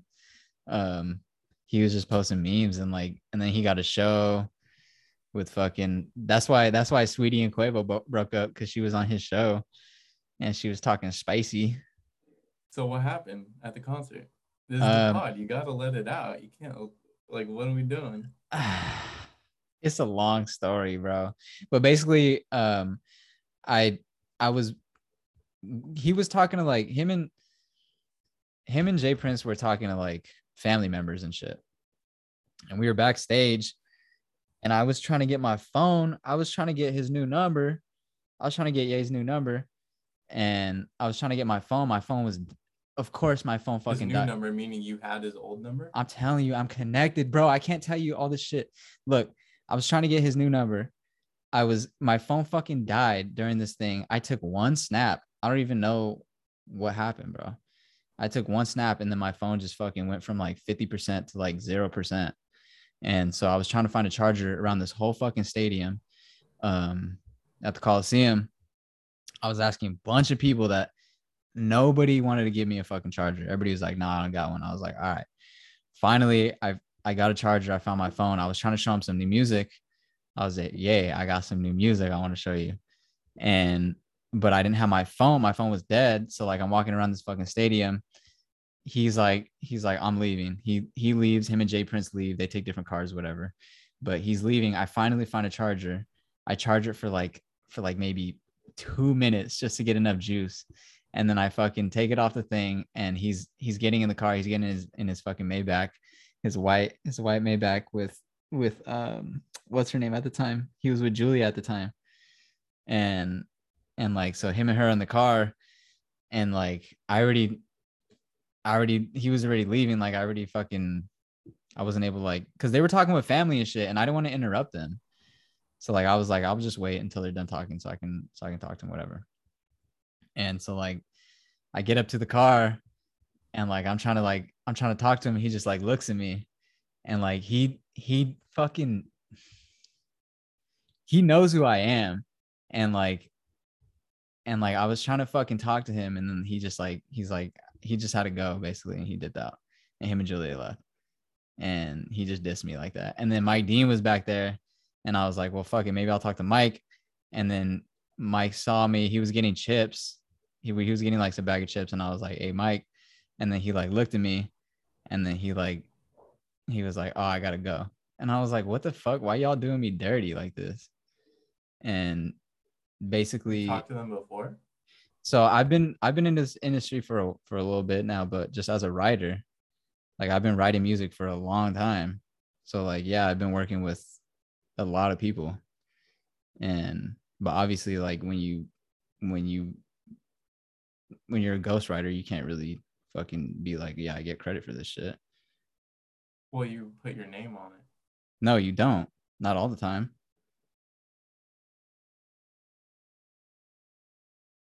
Like I wasn't getting credit for anything. I was just writing. And then I got blackballed from the industry because fucking some other shit went down. And now I'm fucking blackballed and everybody I got beef with people apparently. And everybody's dissing me now. Who's dissing you? I I don't know. I apparently Mike Dean and Ye. They fuck they don't fuck with me now. Shame. Um J Prince was to text me, but occasionally, but it's like I can't get any fucking I can't get any work now. I'm fucking blackballed from the industry. I don't know why. You're a J Prince investment. I was I was going to be. Dude, I'm telling you, dude. Like I really wish I could get into all this shit, but like yes, I was I was writing music. Somehow I got found, dude. Somebody found me like off SoundCloud or something and like my name got around. I ended up this was when we were in LA. Um when we had the Van Nuys apartment. That's when I really started like getting serious about writing and stuff. And like I was putting a lot of music out. And did you did you know I was recording then actually? No. Really? Okay, I would try to hide it as much as I can because I was really embarrassed at that time. So I would record in just in my in our closet. You know, we had the walk-in closet. so when you were when you were always gone at work or whatever, like I was just I was just making music. I was making hella music. Well, I was playing a lot of Fortnite as well, but I was playing Fortnite and just making music all day. And that's why I wasn't that's why I wasn't working for the longest time. Cause like you notice I wasn't working when we were in Van Nuys, right? Like for a while. Yeah, yeah, I think so. Like I didn't have a job until I got that the one in Santa Monica. And then remember I was gone like all the fucking day. Yeah, I remember that. Okay, yeah. Yeah. So like, but up until like that whole year, I wasn't working because I was just making music and I was doing fine. And um and then like I started going to school. I went to Santa Monica College, whatever, and then um, I was taking classes, and then I got that other job. And then yeah, then I was just gone all fucking day. But when you were when you were working when you first started working at UMG, whatever, like I would just be at the at the crib and I was just playing Fortnite and just fucking smoking weed and just making music all day, dude. But um every time I would always wait and because like I knew what time you usually got back. So like I would always like make sure I was watching the clock and shit because like I was hella embarrassed because I didn't want to be like rapping and shit. Like in the you you come back and then like I'm just rapping and you're like, what the fuck? Like, I don't know. I thought it was kind of lame. Nah, So- what the fuck? I mean, now I wish I would have known. now that I'm more comfortable with it, like, like yeah, it's it's not that lame. It's kind of it's kind of like like yeah, do your shit, kid, like type Yeah. shit. But um, I was just really embarrassed, and like the biggest thing was too because I was a lot heavier, obviously. So like the biggest thing was, oh, this is this is why I was a ghostwriter because I didn't have the look, I didn't have the image. And so I couldn't. They didn't want to put me whatever. Basically, what happens is when you have talent whatever, and people people will invest in you, and they will they will fucking yeah you like J J Prince investment. They will invest in you and they'll try to make you big, whatever. But you have to fucking meet the criteria and all this shit, and you have to be their fucking slave basically and like you have to sign these fucking fucked up contracts and shit and like this industry is dirty dude. Like you should know like like you work in this shit. But um yeah i didn't have the look. I was just like this fat kid like like trying to rap and shit. But um yeah so that's why i was really embarrassed. But i was just making a lot of music and then i just somebody found me dude and like I just started working. I just got work and I just started working more. And then I started meeting more people and I started getting connected with people that I only ever fucking dreamed about meeting. And then then shit went south and like I got blackballed. So now I'm in the What what what went bad? um, a lot of stuff. They basically said I wasn't ready, type shit, and it was more just like, like I said. So when you have people investing in you and putting money into you, um, you have to basically be their slave, and you have to do everything they say, and you can't. You have to dress a certain way. You have to act a certain way. You have to talk a certain way, and um yeah like you have to you have to be their slave like they they're they're your boss basically they own you is what they think and i'm not with that shit. I'm like fuck you you don't own me type shit. So i would always get myself in trouble and be talking back to people and like being like no fuck you. Like i i know how i know how great i am dude. Like i know how talented i am. I know the fucking music the hits that i've contributed to. A lot of this fucking music that that if people have heard is because of me is inspired because of me. And like is is some of this shit that's moved that's pushed the culture forward is because of me and it's like i know how fucking great i am. Like i'm not your fucking slave type shit. And like so i was getting myself into trouble. And then yeah i got blackballed. Jesus.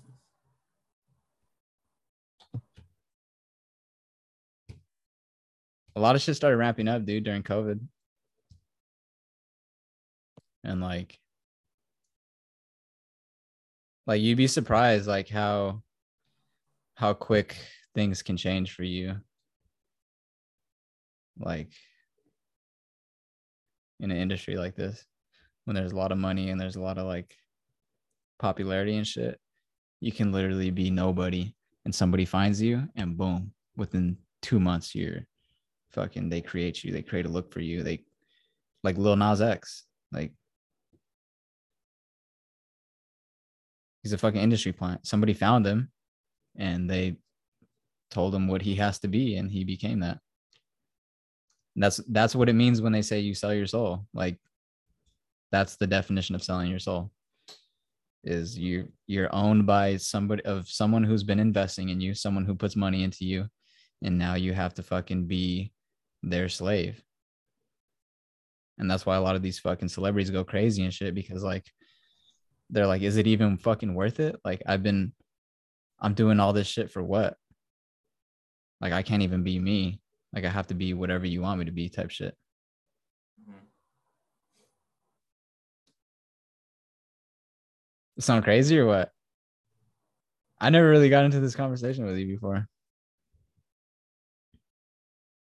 It's not crazy. Yeah. So that's that's my life and now I'm just trying to do independent shit. You weren't Because- independent before. Huh? You weren't independent before. I was, but I wasn't. I was still like I said I was I was supposed to be they were trying to make me into a star basically. And they were trying to make me into like a next big thing. And um I just didn't really play by the rules. I was kind of I was a little too young. I didn't I don't know. I just wasn't ready for it, I guess. But I also didn't want to play by the rules and be someone's slave. So like I ended up getting blackballed and now fucking it's different. So did you have a deal? I didn't have a formal deal, no. It was more just like talks, conversations, and understandings. And like, hey, we've been putting money into you. We've been paying for this stuff for you. We've been Who? setting um that I can't say. I can't say names. Um, but like, yeah, we've been we've been paying these certain things for you. We've been setting up these things for you, and like, and you're not even fucking playing by our rules. And it's like, well, I just want to be me type shit. And that doesn't really fly with people like that. So Do you feel an obligation to play by their rules if they're the one funding it? yes and no as as i've kind of been more as because so this all started happening within the past like maybe five years or whatever whenever we got that apartment um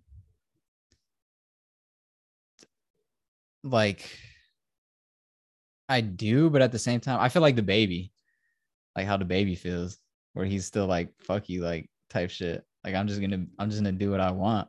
But at the same time he has to like apologize when he fucking smacks someone and shit just because like he doesn't want to get his deals taken type shit. But i don't know. Do you do you think i should? Would you? If they were telling you like what what you had what you could say what you couldn't say. If they were mon- was in a I, yeah, I guess that's a tricky line, but um, as far as being a slave, like you said, I I mean obviously not. But if they're investing money and they want you to put out a product that they're essentially paying for, I mean, I guess you would have to do it, or else you would just have but the thing is the thing is too nowadays there's not even really it's just it's just funds but they don't even really provide you with any type of resources now a lot of this shit is just like they give you a check and you you have to figure it out by yourself. And it's like before there used to be a&rs and shit where they would take you to fucking uh producers and engineers and they would give you connects and shit. But now it's just like they'll literally tell you they'll be like here's some money. Get your fucking social media up get your numbers up your social media numbers and fucking pop off. Well, I think that just depends on the label. yeah for sure for sure and that's why some other people were telling me like maybe this isn't the right opportunity for you. Like like if it's not meant to be it's not meant to be. Just wait until something else happens. But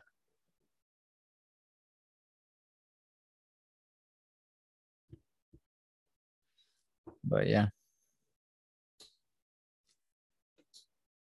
But yeah Ye dissed me and then i cried there backstage. I was like man you gonna do me like that uncle Ye after every everything we've been through. You were backstage with your old connects.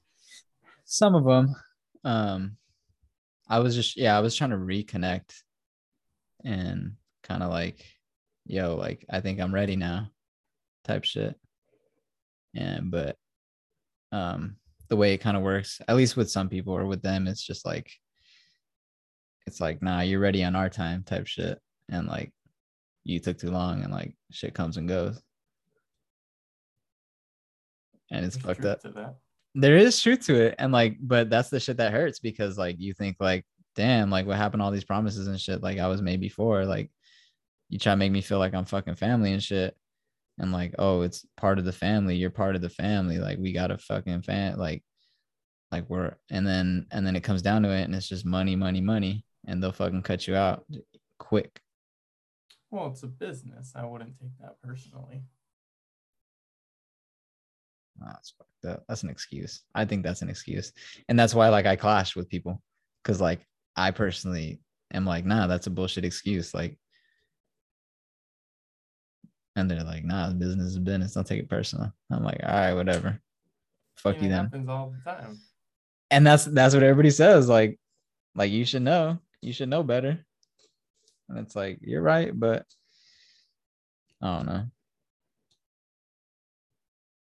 A lot of a lot of those uh, relationships too is another thing that they set up a lot of times where that's part of the that's part of the package deal is where like they try to set you up with another famous person or like another celebrity so you can kind of like like the Shawn Mendes and like Camilla thing. Is that what was happening with you? I I believe and I, yeah, and that was part of the reason why some of the backlash came. Um but there's a lot there's a lot to it, dude. And uh, yeah, it's crazy.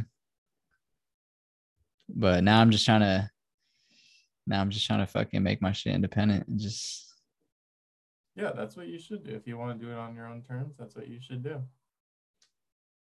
I mean, I did say like I did I did put it out in the universe like fuck it. If I'm gonna be a slave, like I've kind of gotten used to some of the shit now. That like now that I've been in it for a couple of years, I've kind of gotten used to and I understand more. I kind of understand not to take things so personally and shit. And, like I've grown a little bit. So I kind of put out in the universe like and just to certain people like, yo, if opportunity rises again and like y'all want to try to run it back, like I'm down. Like I'll be the fucking slave, I guess. And I'll just figure out how to handle it. I, I feel like you tossed the word slave around too too loosely. well, I mean, I will be your um your your entertainment, your your your jester. More of an investment. That's yeah, honestly, and that that was one of the biggest things. It was like like if I'm an investment, why can't we be partners? Why can't I get a say on some why can't we be working together on what's the best for all of us? Good point. But it's more like no. It's like you do what the fuck we say. and it's like all right. Yeah, about finding the right situation. Yeah. I don't know. The world's the world's very big and very small at the same time. Hmm. And like I said, your life people can change lives like or people's lives can change like literally within shit a couple days. So yeah. Shit's crazy, dude. One day, one day I'll I'll say more. I'll be a little more open and shit. But as of right now, like like I said, I'm I feel like I'm still dealing with some of that other shit. So like that's why I don't want to make anything worse. Well, we could we could talk about it after we're done recording. Yeah, yeah, that's true. Oh, I'm definitely gonna cut a lot of this out. This is not going in there. Fuck that. but but yeah. They're always listening, man. They're always listening. Watch the firm. Watch the firm. You seen that? God damn, 12 nasty. Got cameras in the jacuzzi. God damn, 12 nasty. Man, I don't know. But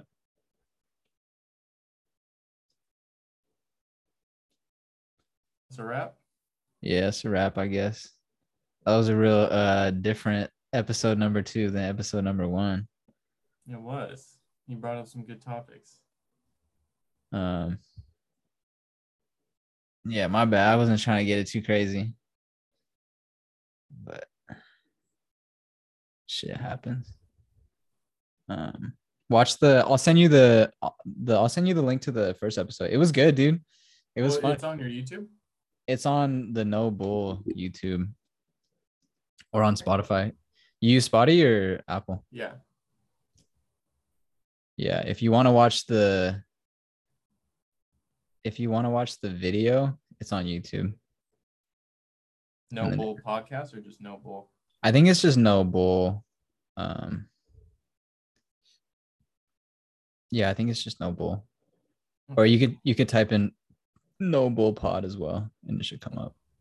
All right, I'll find it. Yeah. Other than that, Shining, good. Space Odyssey, better. That's our official ranking.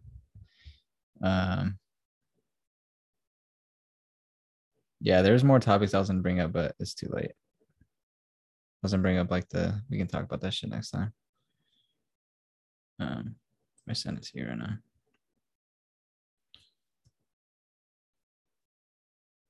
Yeah, man.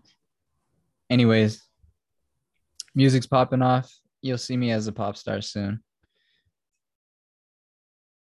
I think I think we'll come back. I think I'll make a comeback. So and I think I will. Um, I think some of the bridges that I thought I burned aren't necessarily fully burned. Hey, did you know that there is a No Bull? Pod. No. Uh apparel? Oh yeah, dude. I typed in YouTube and that's all that came up. There's the video version. Yeah, they sell like shoes or some shit. Yeah. Yeah, there's a couple of No Bull podcasts out there too. Oh, there is? Yeah, unfortunately. But I didn't know. I just fucking I just made it. It was yours. They they, they copied it. Man, that's what they've been doing. They've been stealing my sauce and my flow for the past five years, dog. Top five, top five, top five. Top five, top five. Hey, we coming back though. All right, No Bull Pod. This one was a little different. I'm gonna cut out a lot of this, honestly. Call me Uh, Bob. Are you Bob? Bob Lazar? Hey, chill. um Hold on, I'm getting a migraine. Hey, shit. that was some bullshit. That was such a lie, dude. He said, "Oh, hold on." that I'm was getting a such, migraine. that was such a fucking lie.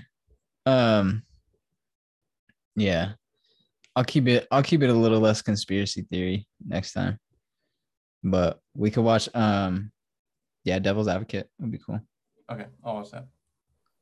All right, man. Um, we should do a Grammy recap. Grammy recap. I didn't. Did you watch them? No. I heard I saw Kanye got two of them though, and nobody nobody clapped when they when they announced it. it was just fucking silent. Fucking ski. He got banned from the Grammys and he still won two of them. That's hard. That's clout. It's funny because like a lot of those voters are like other artists and shit, and like I don't know. It's just interesting to see the dynamic. But um, yeah, I'm Is- down. Is there a, was there a best rap album? Yeah, I think Keem won that, no? I hope so. I remember when it first came out, I was like, this this should be best rap album of the year. Yeah, I think Keem took that one. But shout out to shout out to baby Keem. Um Not the Waynes. yeah, what the fuck? I just saw Jack Harlow just dancing like crazy on stage like a like a Backstreet Boy right now. I don't know what the fuck that was. Um All right, I'm out. all right, G. I'll hit you up. Uh let me know what you think of the first pod. Shit was pretty good. Um, yeah, I'm about to watch it. All right. All right, later. Bye.